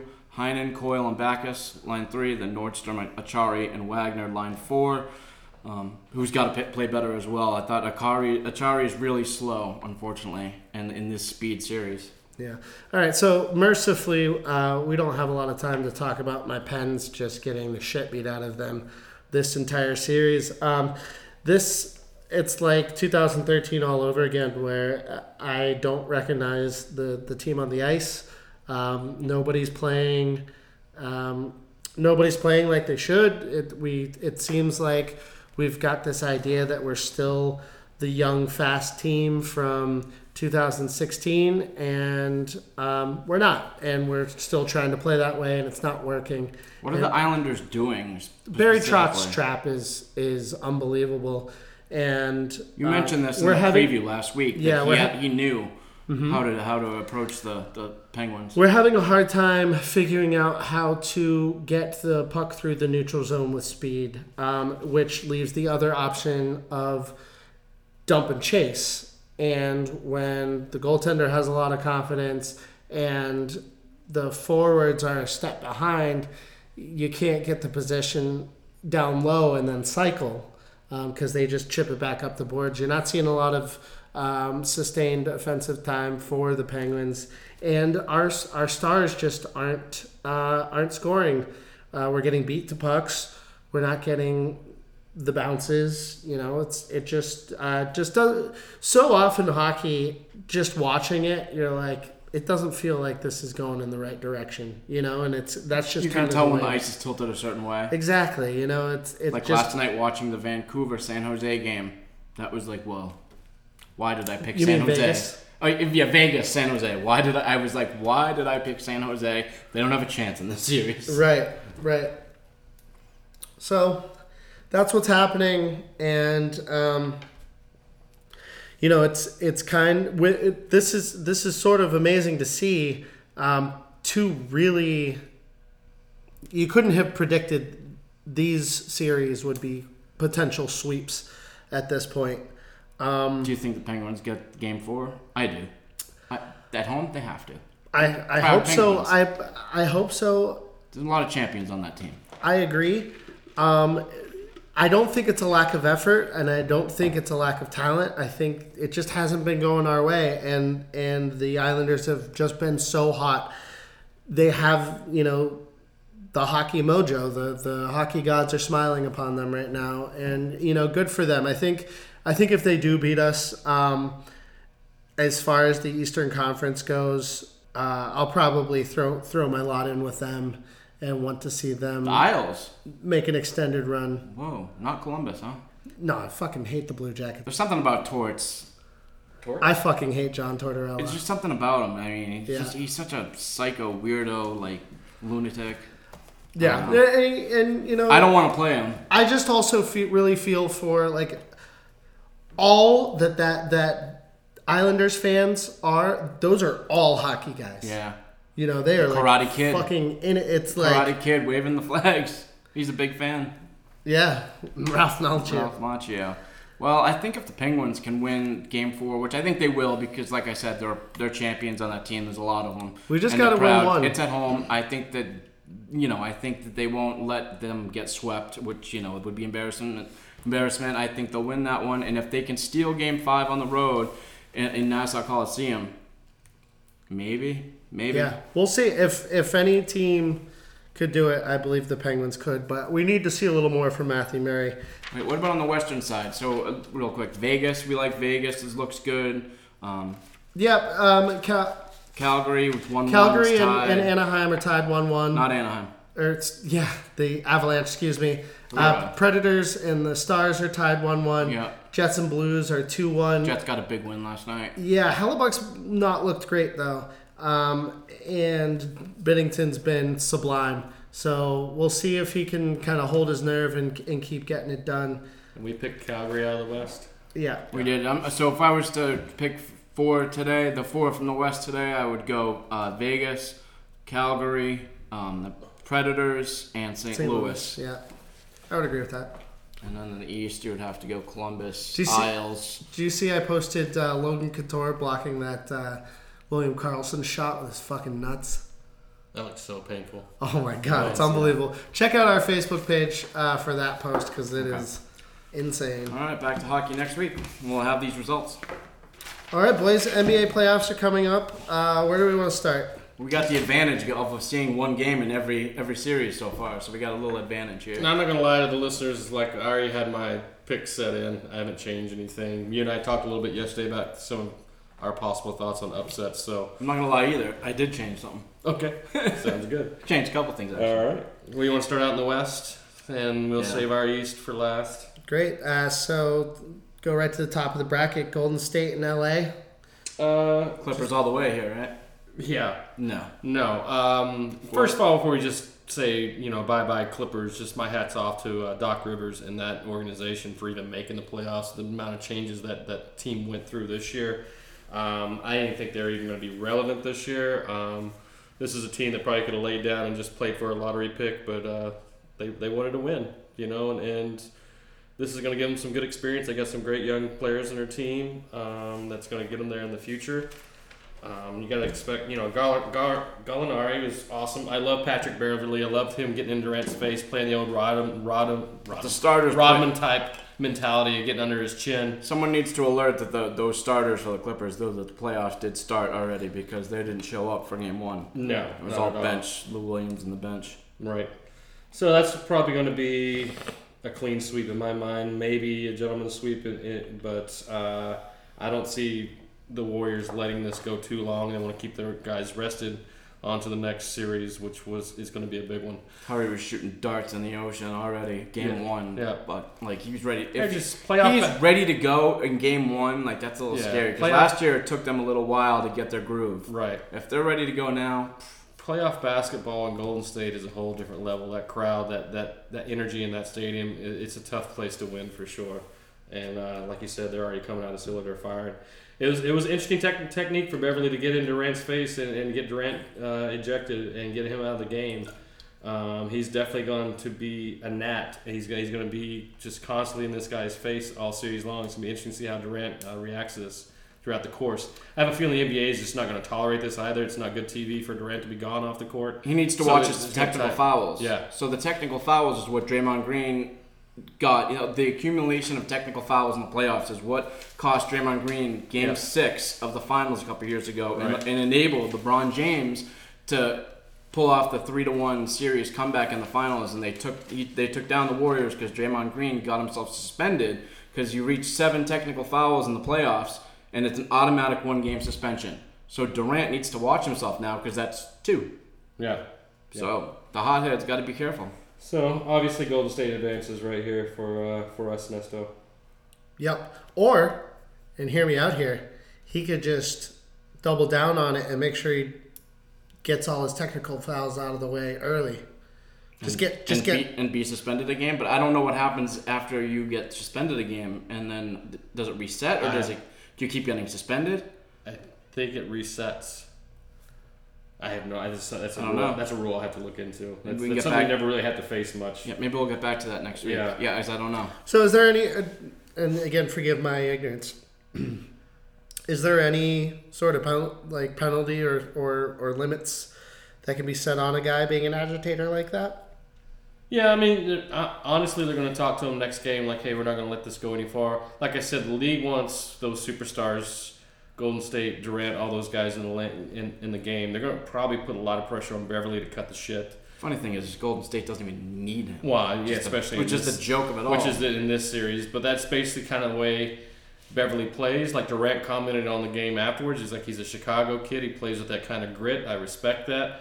Um, but you know, we got in the heat of the moment, and I got to stand my ground as well, which I can respect on Durant's side.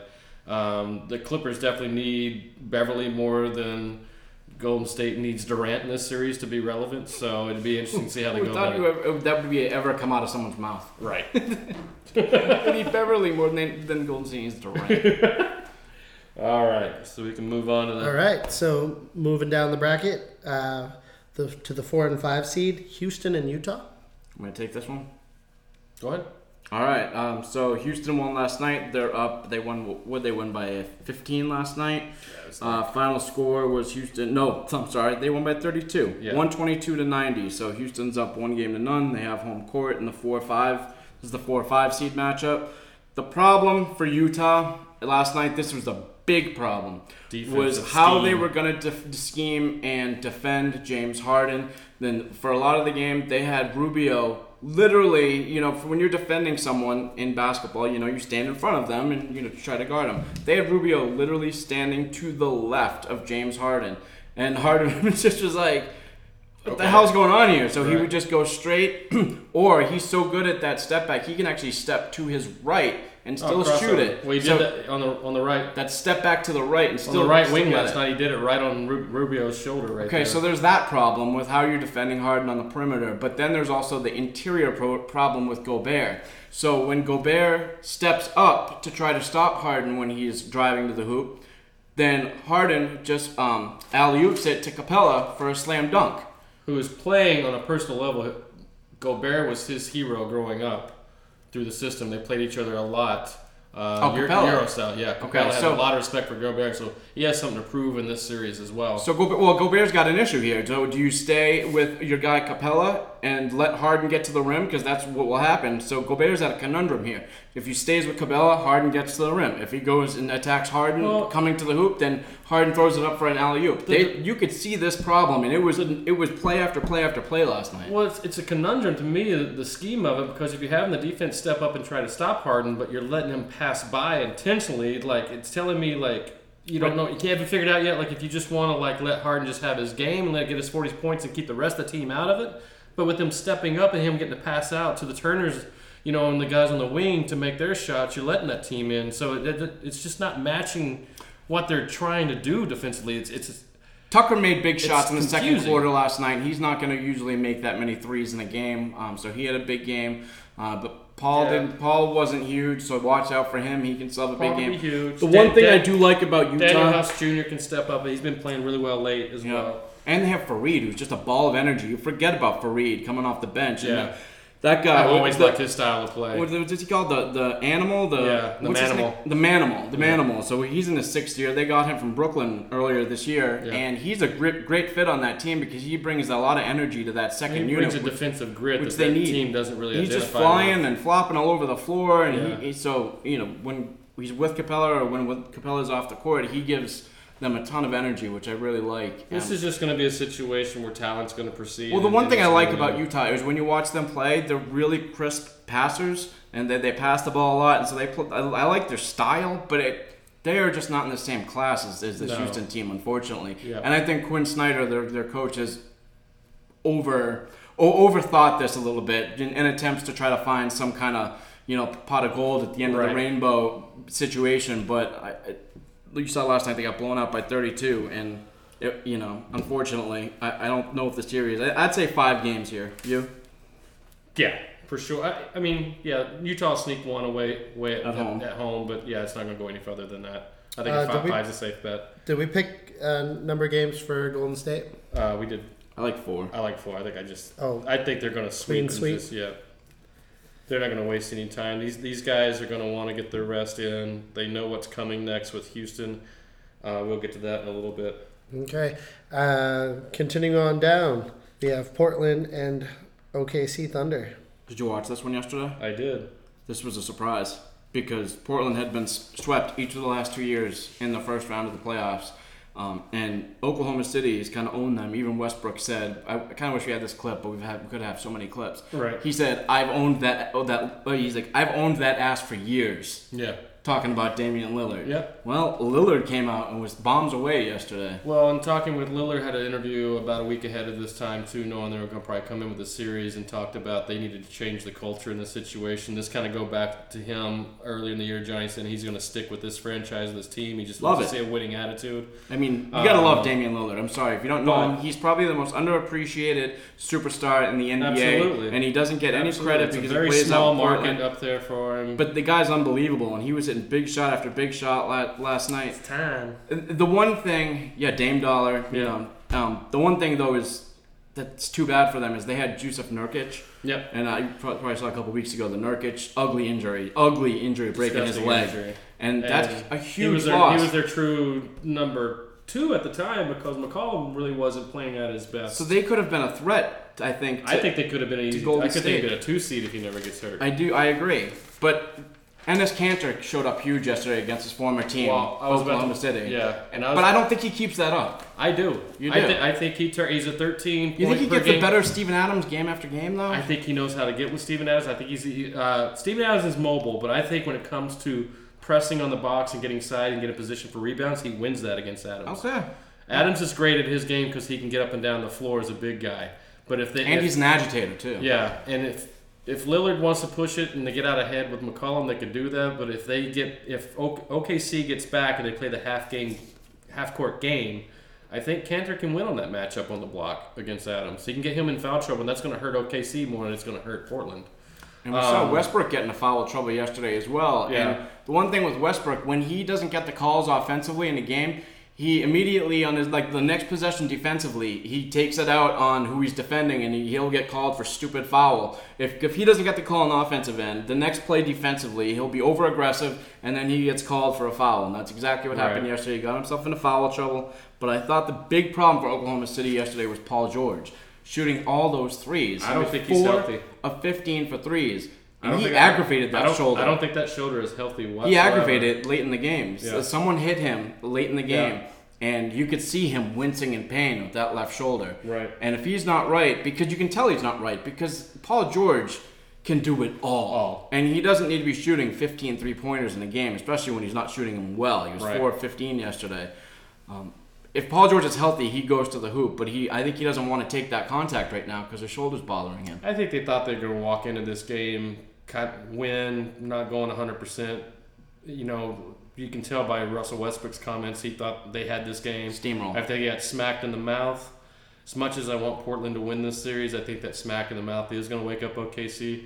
I do think this goes a full series. Even though George isn't healthy, you Yeah. think that OKC takes it? Yeah, I think so. Okay, I've got OKC too, but I've kind of been talking myself into Portland a Yeah, little bit. I want- I if want- I George want- isn't healthy, I want to lean that way hard, but I'm gonna, I I don't know. Alfred Aminu had a good game yesterday. Yeah. They're, they're they're deep. You know, they got Evan Turner. They Lil- get, um, I just think Lillard's going to get tired if if, if Seth Curry George is, good. Seth Curry is good. Well, for what he Harkless does. and Inui, Inui is going to be all right. It's Ed, Harkless. Everyone knows their role in that team. right. But And they fooled us Can- I think Kanter turns into an 18 per 18 rebound kind of guy in this series. I, I think it's going to be super close, but I still think uh, OKC, if Paul George is or can maintain his health, they will win that Seth, series. Seth Curry sounds like off-brand Cheerios, like He's tasty. the off-brand bro- brother of Stephen Curry, so Oh, he is. Stephen, Stephen Curry, Curry, excuse me, yes. not Stephen Curry. So yeah. Oh, he's the brother. Oh yeah, Yeah. That's funny. Yeah. Yeah, Mom and dad, dad went to the He didn't get all the juice. Seth- He didn't get all the juice in the womb. Seth and Steph. oh, really? And do you know? So I just found out this ye- yesterday as well that Seth Curry is either engaged or married or is getting married. He's getting married to um, the daughter of Doc Rivers. Oh really? Yeah. So Doc Rivers' kid plays in the NBA. Austin Rivers. Rivers. Okay, and then he plays with the Houston, and then Seth Curry is the brother of Steph Curry. They're both sons of Dell Curry, former NBA player, Yeah. and now Seth Curry is getting married to Coach Doc Rivers, his daughter. Just weird how it some all. good, some good basketball genes. There's, a, there's another generation coming along the way. so we agree this goes a long series, but OKC, with the exception of George's health, come out of this. I mean, Don't I, get me I feel like if we're gonna take OKC, we gotta stand by. it. Yeah. Let's just let's go. We OKC. both had it written down. Six you or had that seven. written down? Seven. but I kind I kind of want Wait, Portland. this is a five. With, uh, kind of want Portland just because OKC seems a I- little cocky to me. Outside of certain likes in the league, I like the Portland franchise. I like the Portland fan base. I've always kind of been drawn to this franchise, but Imagine if Now they had what Jimmy Nurkic Lillard- and Kanter. They'd be dirty. Yeah. They'd be okay. dirty. Okay. See. All right. And then lastly, on the Western Conference, we have Denver and San Antonio. Okay. So one game is in the books already. On Saturday night, we saw San Antonio, the seven seed, go into Denver, who's got that great home court advantage with the elevation, um, and take out the number two seed Nuggets, 101 to 96. Um, so we saw the mentor, the great coach Gregg Popovich, set the all-time record for NBA wins, regular season and postseason combined, in, by 22 winning straight that game. playoff appearances he's brought them into. And are the Nuggets in trouble here? I think they do. I, I, uh, I'm going to jump right on it. I pick the Spurs to win this. I got them too. Um, I think with how the Spurs are playing right now, how they've been stepping up to the plate late. Um, Did you see that dunk by Derrick White? Derrick White. That That is announcing your presence with authority. I'm not messing around. yeah. Get out of my way.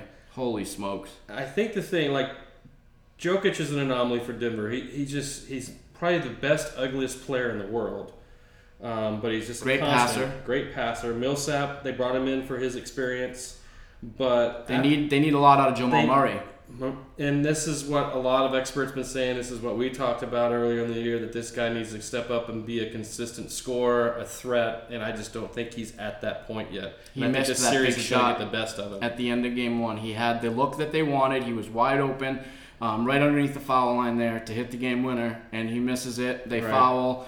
Um, San Antonio hits their shots, goes up by th- the foul shots goes up by three with five seconds to go. Murray starts dribbling down the court and turns it right over, and it's like, hello, like come on, Murray, like come on, like wake up. This this is your time here. Right. And, and he he folded in that situation, whereas I thought the Spurs guys all similar to like Columbus in the, in the NHL. They all knew exactly what they were supposed to do. Rudy Gay knew what he was doing. White knew what he was supposed to do. You know, just- DeRozan knew his game.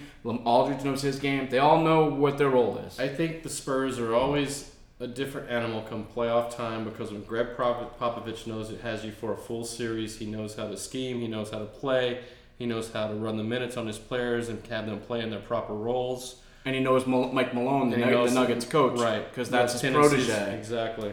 So uh, I think this is going to be.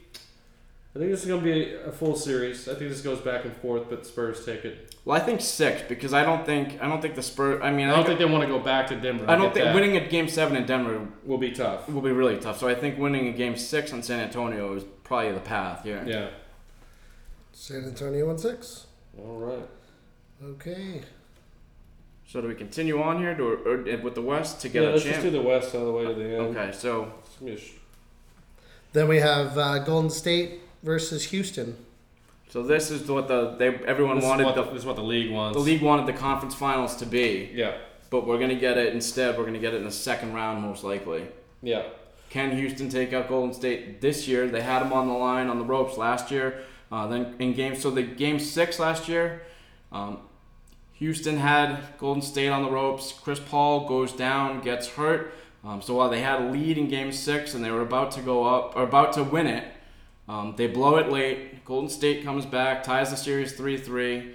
And then uh, game seven goes back in Houston. Houston has a lead late, but then can't hit any shots, and they lose it. And Golden State moves on last year. My, my thoughts are simple on, on this game plan and the way this series go. I think that Golden State just lets Harden do his thing. They lock down the other players.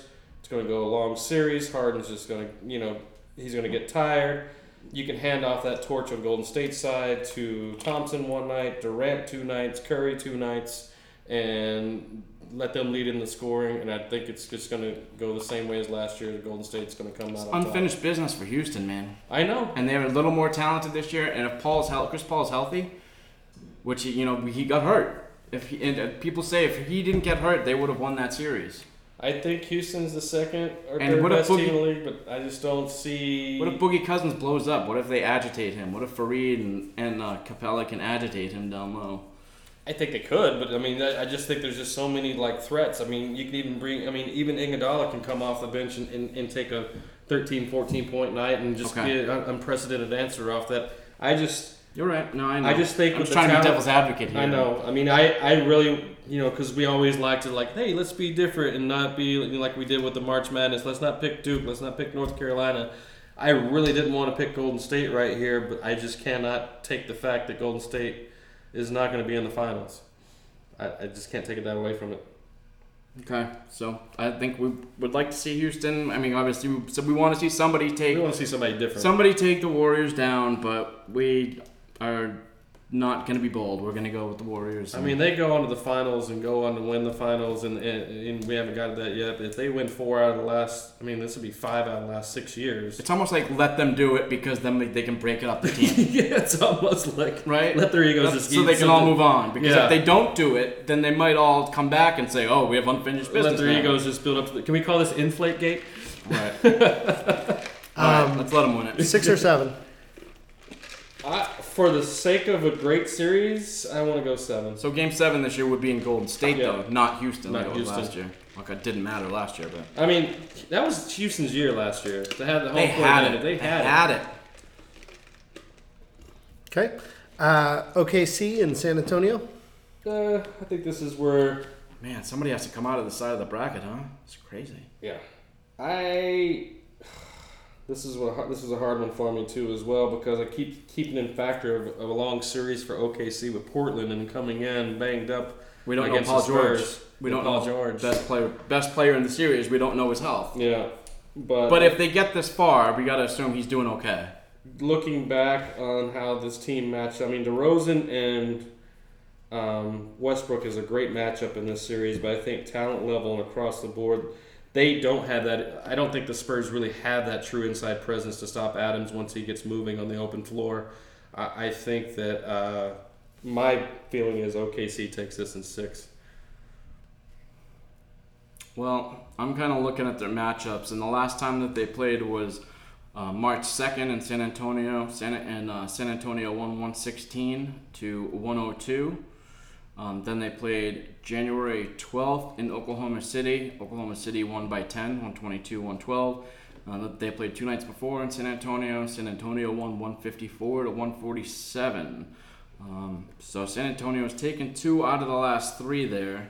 Um, ah, this is a tough one here. I think, I think I would go OKC, but it's a tough one. I could be, conv- I could go either way here.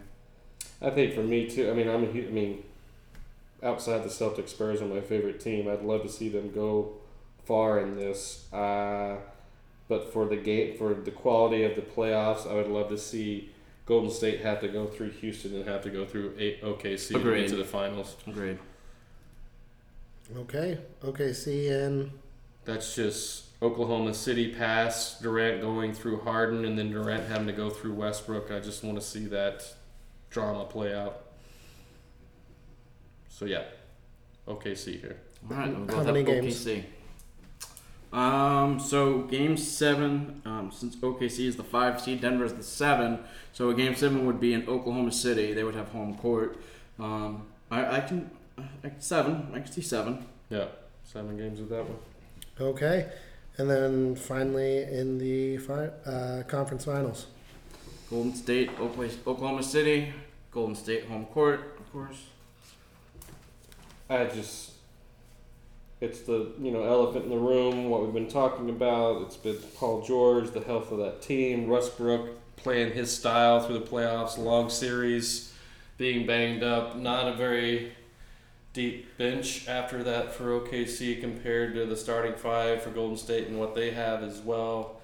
I see this going six games, Golden State. Yeah, I was gonna say five, maybe Yeah. six. Yeah, Wow. If it goes six, I feel like that's that's a plus for Oklahoma City. yeah. So It's just Golden State has the advantage of that starting five. And Golden to, State- to, to their load management of like how their minutes go and like how they can just dictate the game is their true advantage when it comes playoff time. yeah, So All we're right. just go Six. with six. yeah, go six. Okay. Ooh. And flipping over to the eastern side of the bracket. Start at the top. Milwaukee and Detroit. Bucks, nothing to talk about. There's nothing to talk about. I heard someone say that if uh, Blake Griffin doesn't play, this series will be um, Milwaukee sweeps it in three. Yeah, exactly. It's still If- on the plane. If Blake does play, it'll be Milwaukee sweeps it in four. right, just too hurt. This, I mean, this was I love Drummond. He's a 2020 guy. But even he got ejected. With Jackson, you know, well, he's just frustrated. Uh, you know, he's got to freaking sit there and guard the, you know, the Greek freak. Uh, so uh, yeah, there's no. Let's not wasting time on this Bucks. Bucks in the sweep. Okay. And Boston and Indiana. If the Celtics don't beat Indiana within five games, it's almost a loss for them. Yeah. Indiana just doesn't. They play hard, which I can respect, and it's. but they don't have the firepower. They can't score. We saw in the third period yesterday they scored what three points or five because they the goaltending, but they can't score. right. Um, and I mean, they came out playoff ready more than Boston did. They did. denying the wings, playing hard defense. You know, battling for the ball, but ultimately talent took over in the second half. We obviously know that you know the Celtics have the talent. We're gonna miss Marcus Smart, uh, Marcus Smart in a big way. He, even though he's such an offensive liability at times, his energy, especially playoff time, he's a junkyard dog. He's gonna get after it. Uh, just gonna miss his presence on the floor for sure. But I agree, Johnny. Celtics need to do this in five. They need because you know the Bucks are going to sweep. They're going to get some time to get healthy. If they want to be a contender against Milwaukee, they need to come in rested and strong, and they need to figure out how to be cohesive in this series as well. yeah, I agree. Boston. Uh, I, I say five. I have to go with five because I want five. Okay. We have Philadelphia and Brooklyn. I went Okay. different here, man. I I was on hanging on Brooklyn's nuts before even going into the playoffs. I think this team is playing really well. I think Russell is uh, having a career year for the Nets. I think he took it personal to be traded off from the Lakers uh, when Team LeBron came in and took over the Lakers. I think this kid has a great head on his shoulders. I think this team has a great defensive mindset. And I, you know, we're talking about cell phone gate. I just don't know where the 76ers are in this series. For me, this is where I, I look at the opposite side and I look at Philadelphia being baby poo soft. yeah. They are just soft. And they've got two guys who, who granted, Butler was the reason they were in the game at all the other night. Yeah. But Butler and Tobias Harris are both going to be free agents at the end of the year. So they, they see light at the end of the tunnel. They need more out of Harris. Uh, Embiid, whether he's playing hurt or whatever, he missed six of the last eight games in the regular season. And from what I hear, he wasn't working on his game or working to get better. He was kind of doing a club med Yeah, just approach to taking the Right. end of the season off. And so when you're healthy and you're not in shape, you could see he got winded within six minutes of the game, and he came out of into the game fire, firing threes right off the He's just, bat. ta- he's just sitting outside of the block. I mean, sitting on the three point line, just shooting. You're, that's that's what you do there. when You you're don't ready. there. When you're not ready and you're Embiid, you, that's that's the approach. In the you first take. four minutes, he got to the foul line. What eight times, Seven times. seven they set times. a record. Yeah. yeah. And Wasn't like, he how one do you of the escape guys- that game plan? Wasn't he one of the guys that uh, got busted with the cell phone? Yeah. What's the deal Well, with his, that? his teammate was on the bench. Amir Johnson. Amir Johnson Wasn't pulled, playing. Pulled, yeah, pulled out his phone. They were looking at it, slipped it back in his pocket. They were caught on by ESPN ESPN cameras, and it, he went out to say that uh, Johnson's daughter was sick, and he just kept checking his messages. Now, you don't think there's anybody on that staff in the organization that can keep you alert to if something's going on with your daughter? Or you go in the in, in the back. You know, I mean, there's halftime where you go into the locker Right. room, um, and he's not playing, so he could have easily right. So, it's someone on the staff, right? I, I agree. I think they were looking because you know that team. What is Simmons? Simmons dates a Kardashian, right? Yeah. So that team is all about the clicks, the likes, the headlines. Tweet- the that tweets, team's all about what people be. are saying about them. Yeah. So I don't buy it. Yeah. So I I'm taking this. I think the Nets if they if they win they take it in six. You don't want to go back to Philly. I'm, I'm taking Nets in six on this. Yeah, Brooklyn's gonna be going nuts when they go. If they go go to Brooklyn for Yeah. games three and four. I mean, Caris LeVert's been hurt most of the year. He is an 18, 20 point guy if he wants to will it that way. Didn't whittle the Colorado kid. He can get hot like he did in the game. They have weapons. Um, Jarrett the Allen, three-point- Russell. The three point shooter, Yeah. winner, shootout winner, Joe Harris. Yep. Joe Harris is great. DeMarre Carroll plays with such intensity. Jarrett Allen, this is going to be the biggest key. If they're going to like try to put him in foul trouble like they did early, that's going to be a big thing for them. He, he needs to find a way, or they need to like load his minutes differently when he comes on the floor. When Embiid goes out, maybe he needs to go out. When he comes in, he comes in. So that's the edge is Ed Davis and Jarrett Allen. Yeah. That's the edge where if they can find it, that's Right. that's where they should attack. But coming out rocking the Dr. J Fro the other day, ready to play, that was awesome to see. Like I, I'm all about the Nets right now. I think this is a good team. I think they're one of the hottest teams. I think this is they're gelling right. This is almost like the Columbus Blue Jackets of bas- of NBA right now. I think you need to watch out for them. I think the Orlando. Uh, okay, let's get segue. I think Orlando Magic are that team. Unfortunately, I think Toronto might just be a little too good, but the Magic have been what the, the second or third best team in the NBA since January. Right. They're record wise, and they've beaten the Goliaths, they've beaten the Warriors, they've beaten the Bucks, they've beaten the Raptors, they've beaten all the Celtics, they've beaten all these good teams in that time where they've gotten hot. So they're, they're like, Wait, the Celtics are a good team. I mean, yes. I'm just confused because for the last three months you've done nothing but tell me how bad the Celtics. On are. they've they are. underachieved. They're over under for win total. So they were projected to be the favorites to play Golden State in the finals this year by Vegas. Vegas anointed them. Yeah. And they were the odds, so they were the odds on favorite. The over under for wi- their win total this year in Vegas before the season started was 58 and a half. They finished with 49 wins. So they've underachieved Yeah. greatly. And no, everyone will tell you that. So to be frustrated with them is one thing. Um, they have underachieved. Do they have talented players? Yes. And I don't think this is a situation in their mind like a lot of people were talking about, you know, through social media. Like they knew they were going to have to go through the Bucks no matter what. They were just saving themselves for the playoffs. I don't buy that whatsoever because you're going to have to go through Toronto and the Bucks, Oh, who's had your numbers. So No, they discount cha- that bullshit. They they changed the um, they, they changed the they changed the finish line once they saw that they couldn't get the one or two seed and they saw that they were going to be stuck in the three, four, five seed. They said, "Oh yeah, playoffs. Uh, it, it's all about the playoffs. Seeding doesn't matter Yeah. now. Um, just wait till the playoffs get here." So so they changed their approach once they saw that what they wanted wasn't attainable. But, yeah, Toronto's notorious about coming out a little bit slow in the playoffs. Uh, you know, Magic had their number in the first game. I I still think with Siakam, Green, Lowry going an over in the opener. No points. Wow, He's First a time- known- first time known all- playoff first- choker. First time an All Star has ever done that. He's a known playoff choker. Um, They said DeRozan was the problem. yeah, Maybe it was Maybe Maybe, it's maybe it's Lowry. Because DeRozan's There's something about that team, man. I don't know. They might be able to be had. Orlando so. is good. They're good. We You don't we, you- we, we disrespect Orlando, but they're good. If you want to keep Leonard, you better at least win this first series. You better not follow the Magic because Leonard will leave. He will walk. He will fucking pack his bags. He might be go. walking anyway. Um, but I'm still. It's interesting because with Gasol coming in this later this year, which I think was still was a great trade. He's a great passing center. He's a great presence. I think it's hurt him a little bit because Ibaka's really not been. Ibaka's great about because he can shoot that three and kind of stretch out the defense on the other side and space for Lowry and Leonard to do their thing.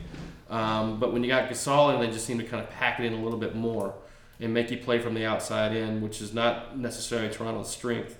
Um, but I think just with experience, um, I think the nostalgia, the magic, pardon the pun, will kind of fade. But I think I think Toronto uh, takes this overall.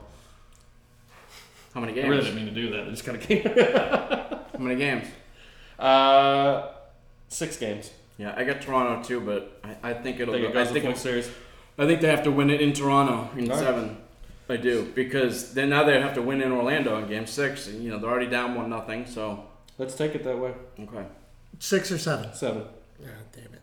Uh, Uh, you had to mark that out. You're doodling all over that paper. anyway. no, I, I just I'm doing I was doing good here. Okay, and then uh, the Bucks and the Celtics. I think logical mind and the way that the Bucks look and the way that the Celtics have looked all year. Like for me, it's like fool's gold. All right, to say, okay, the Celtics don't flip a switch. They are who they are. They haven't been able to figure out all season, to figure out who they are and what they want to do all season long. And now, what all of a sudden they're going to, and I get it. There's the talent, and maybe they can. But the Bucks have been on a mission, and I just I- I don't know if they can win a game or steal a game in Milwaukee, which is what they're going to have to do to Have win to that do. series. Because you know the books, uh, the Bucks are going to take one. And this is a payback series for the Bucks because last year in round one, the Celtics Bucks series went seven. That was a each, great series, Each too. team won on their home court. So this year, and that was a Bucks team last year that couldn't shoot outside worth shit. And it's too so bad. better. It's too bad because I feel like Toronto and Philadelphia are both soft teams, and it could really be, be Brooklyn and Orlando in the second round. And it's too bad that the Celtics don't get to play one of them. They're going to have to fight, uh, face the mighty Bucks in the second round. But you know what? You get what, What you you earned. You yeah. get what you deserve. And if you you just didn't give a shit about your seeding figured it out in the all year long, season. now you is what you with you, get. You, play the Bucks in on the road in this round two. Absolutely. Uh, shout out to Budenholzer for Mike Budenholzer for winning Coach of the Year. I mean, we're talking about a 41, 44, team, 44 win team last year in the Bucks, who ended with the best record uh, at 60 and 22. Didn't know this. He won one with Atlanta in 2014 with the same record. Yeah, they were good his first, Six, his 60 first and year. 22 as well. So he was a, another Popovich disciple. He was the uh, video coordinator back in the day spawns for spreading San. Antonio. Um, I think the Bucks. Oh God, take this in five. Five, Yeah, five. yeah. I thought I hated the Celtics this year. wow. I'm just thinking. I think it's just reality setting in. I don't. I, I don't hate the Celtics. They they do Mm. piss me off the way they approach this season. But uh, with I smart, mean, with smart not being able to tra- trade out with Horford against. But Giannis Semi and Ojeleye this- can stop Giannis. That- Haven't you heard? Semi Ojeleye can stop Giannis. Let's He's see the king. it. Let's see it. Jesus Christ. For a guy who didn't play hardly any minutes in the first game, They got we're gonna Semi. Depend on him in the second. Uh, yeah, I'll, I'll give you six if you want to go that and save a little face with this franchise. But the Bucks definitely walk through this. I, I took Boston because I'm wearing my green underwear today. Wash them. But um, no, I mean, if, if I'm a sane, smart brain and I've watched the Celtics team all year long, and um, my texts are as long and lengthy as they are all season about how much this team has pissed me off, if I'm gonna fall in line with all that, then yes, you're right. Mil- And, and Milwaukee out, wins. And out of fairness, I gave you the Bruins and hockey. You got to give me the Bucks here. I, I, it's not much to give you the Bucks. You Yeah, know, know. You- if just if I'm of sane mind, it should be the Bucks here. Yeah. It's just um, if I'm wearing my green underwear, I want to take the Oh, Celtics. I, I mean, I I would love to see the Celtics upset this and, and prove us wrong, but I don't see that happening. I think the Bucks are a well-oiled machine this year. They will have to flip the switch to make this work. So Yeah. and I think it's Who too are they late. to I flip think the it's too, switch? late. it's too late. who are they? All right, between Philadelphia and Toronto. No, we picked the Nets. Brooklyn Nets against Toronto. He said Philadelphia. So yeah, this is another. Oh, excuse and me. Going back to that Brooklyn Philadelphia series, this is the series. Brett Brown's going to get fired here. Um, Yeah. There's going to be questions about Simmons. We didn't even talk about Simmons complaining about the boos from the crowd. He, was and he doesn't want to touch the ball late in the game. He knows he, he, he, can't. he said if fucking you don't shoot. if you don't want to if you want to boo us, stand on the side. Go stand outside. stand yeah stand outside. Fuck you. Play What- better. he is soft. Yeah. So this, so bye bye Harris, bye bye Butler, bye bye Coach Brett Brown. You're gonna get yourself fired, and there'll be big questions about Simmons and Embiid in the future of that team. So, yeah, I, I wanted to play like one juggernaut, twisted, you know, flip the switch pick through this playoffs, and I have the Nets beating Toronto here. whoa, I think they match up well with them. oh dude, but Orlando doesn't. I think Orlando. I feel like that's your path, Marty. I feel like if you want to go that way, you got to take the path of you take have Orlando take out Toronto because they they look like they can do it, Yeah. and then you can take have Brooklyn take out Orlando. I feel like having Brooklyn. If you want your if you want your magic there, I mean we can switch that up. But I, I think the Nets really That would be up something well. though. I, I don't Um, know. Jarrett Allen can can keep at bay in the paint. He can move around Gasol. Excuse me. Russell gets hot. We see how he get hot in the second All right, half. He played so- so wrong. Let's look at how the Toronto Raptors have fared against Brooklyn this year. They played just a couple weeks ago at Brooklyn. Toronto won 115, won 105. Uh, before that, they played um, in February, February 11th in Toronto. Uh, Toronto won 127, 125. Before that, they played uh, January 11th at home in Toronto. Toronto won 122 to So 105. And let's see, uh, they played December 7th at Brooklyn. Brooklyn won by one point. So season series 3 to 1 Toronto. Put a couple close games in there. A couple close games. You, I, I mean, don't let me sway this. I just, like I said, I just wanted to throw one wrench in, in the playoff plans here, and this is my one. But if you know you think Toronto goes here, No, you're right, but I would I think let's let's but if you want to switch let's that, take them go, out you want to early. go Nets Orlando. Yeah, let's take them out early. Let's have Orlando take out Toronto and Okay. then the Nets take out Orlando. Okay, And then the Bucks take out the Nets. fair enough. I feel like that's the better path for us. Okay. So we're changing this to Orlando. Toronto loses out the first round. They are the Tampa Bay Lightning of basketball. Toronto's got problems, man. Well, I know they do. They've been But- getting swept those last two years by Yeah. Cleveland with home court advantage. They were Yeah. the number one seed last year. What is about the city of Toronto that just can't win a championship? No. Canadians. Anyways, that leaves us Bucks Nets. I think this is a no-brainer. Agreed. Um, Bucks. Bucks. You want to be somewhat fair to the Nets and make it go six. Yeah, sure. I would take five. I can take Yeah, five too. So let's do five then. All right, five it is. And then um, then our bet comes to fruition. It does. This is the way I wanted it. Fifty dollars. Fifty dollars. Golden State, Milwaukee. So the stats will tell you that Milwaukee's got the chance here, and maybe should even be a favorite because they they have um with the double digit wins, wins by more than ten points or more. They that had a very high mark this year, and teams Right. that do that usually go on to win the finals. They are a team. Once they get ahead, it's hard to get back on them. They know how and to. they've been great all year. They've been consistent all year. and they play both sides really well. I mean, don't But get me Golden wrong, State. But Golden State. So like if, if it's any other year and it's not Golden State, I would say yes, Milwaukee. But Golden State is Golden State, and I, I just you know how I feel. I don't think we can knock them off that pedestal until we actually see it happen, and it's hard not to pick against them. But I still attain my bet with you, and I still think the Bucks can do it. Okay. So Golden State in six. Golden State in our pick for the show. Let's have it go seven. let's go seven, baby. Seven. Seven. I like it. All right, Johnny.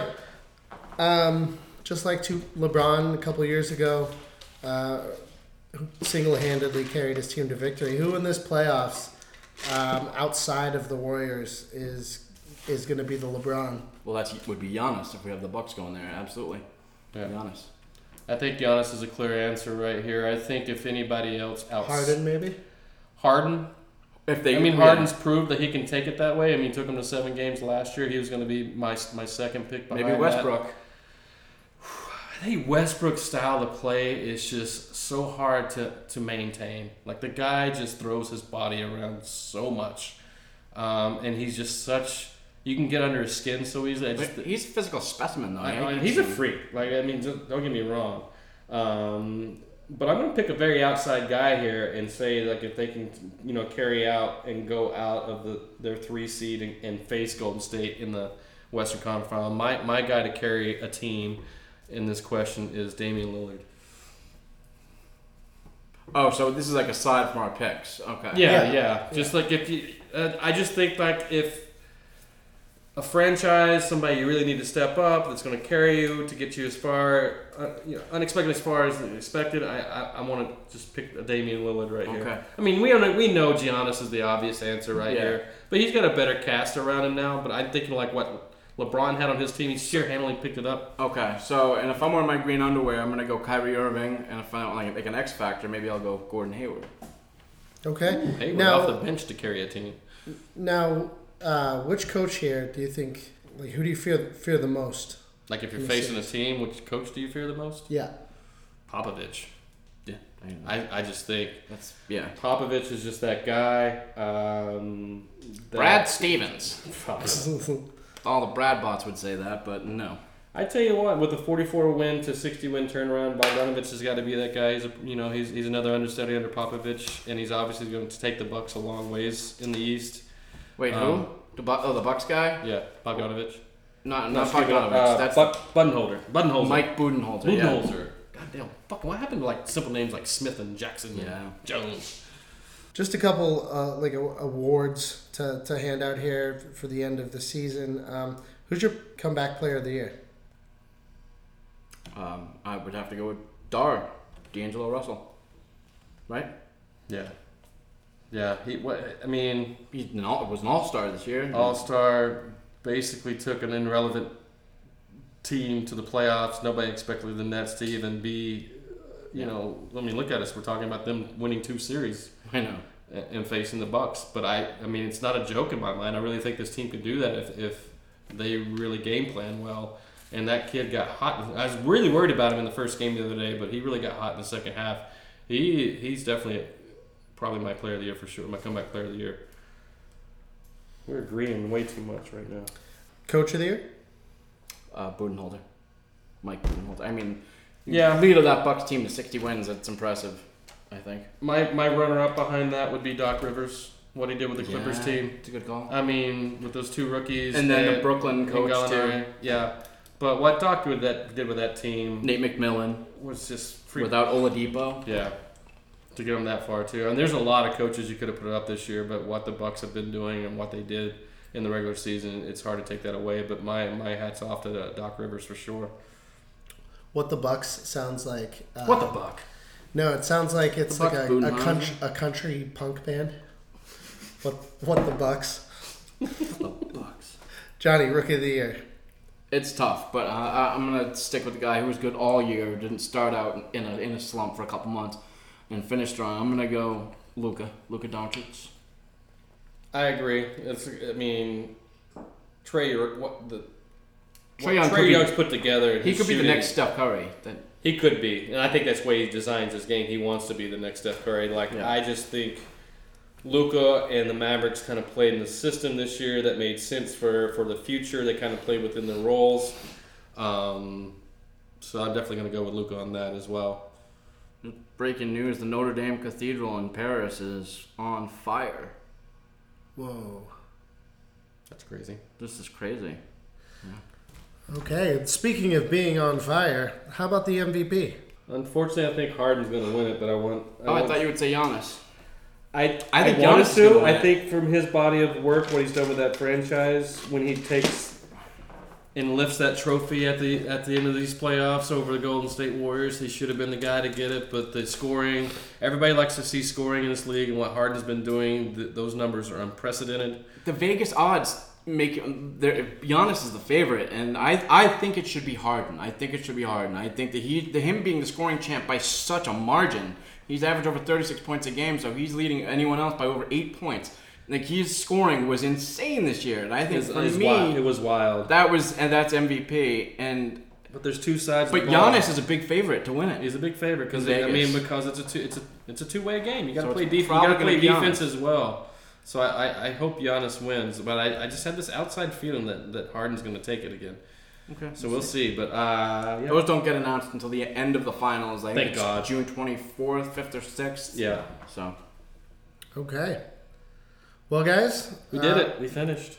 Yeah, we're sliding in just under the hour. So uh, thanks for listening. Should we tease my, my baseball real quick though, because we haven't talked Red Sox at all, and we and we won't. They suck right now, but let's let me just give my top ten teams for the week, and then next week we'll talk a lot more baseball. Sure, sounds good. I guess it's going to be a, a reoccurring seg- segment. We'll have to come up with some kind of pithy, uh, cutesy little name for it. But for now, Johnny's Power 10. Go Johnny's, ahead. yeah, Johnny's ten. Okay, the number ten team of the the week or the let's say um.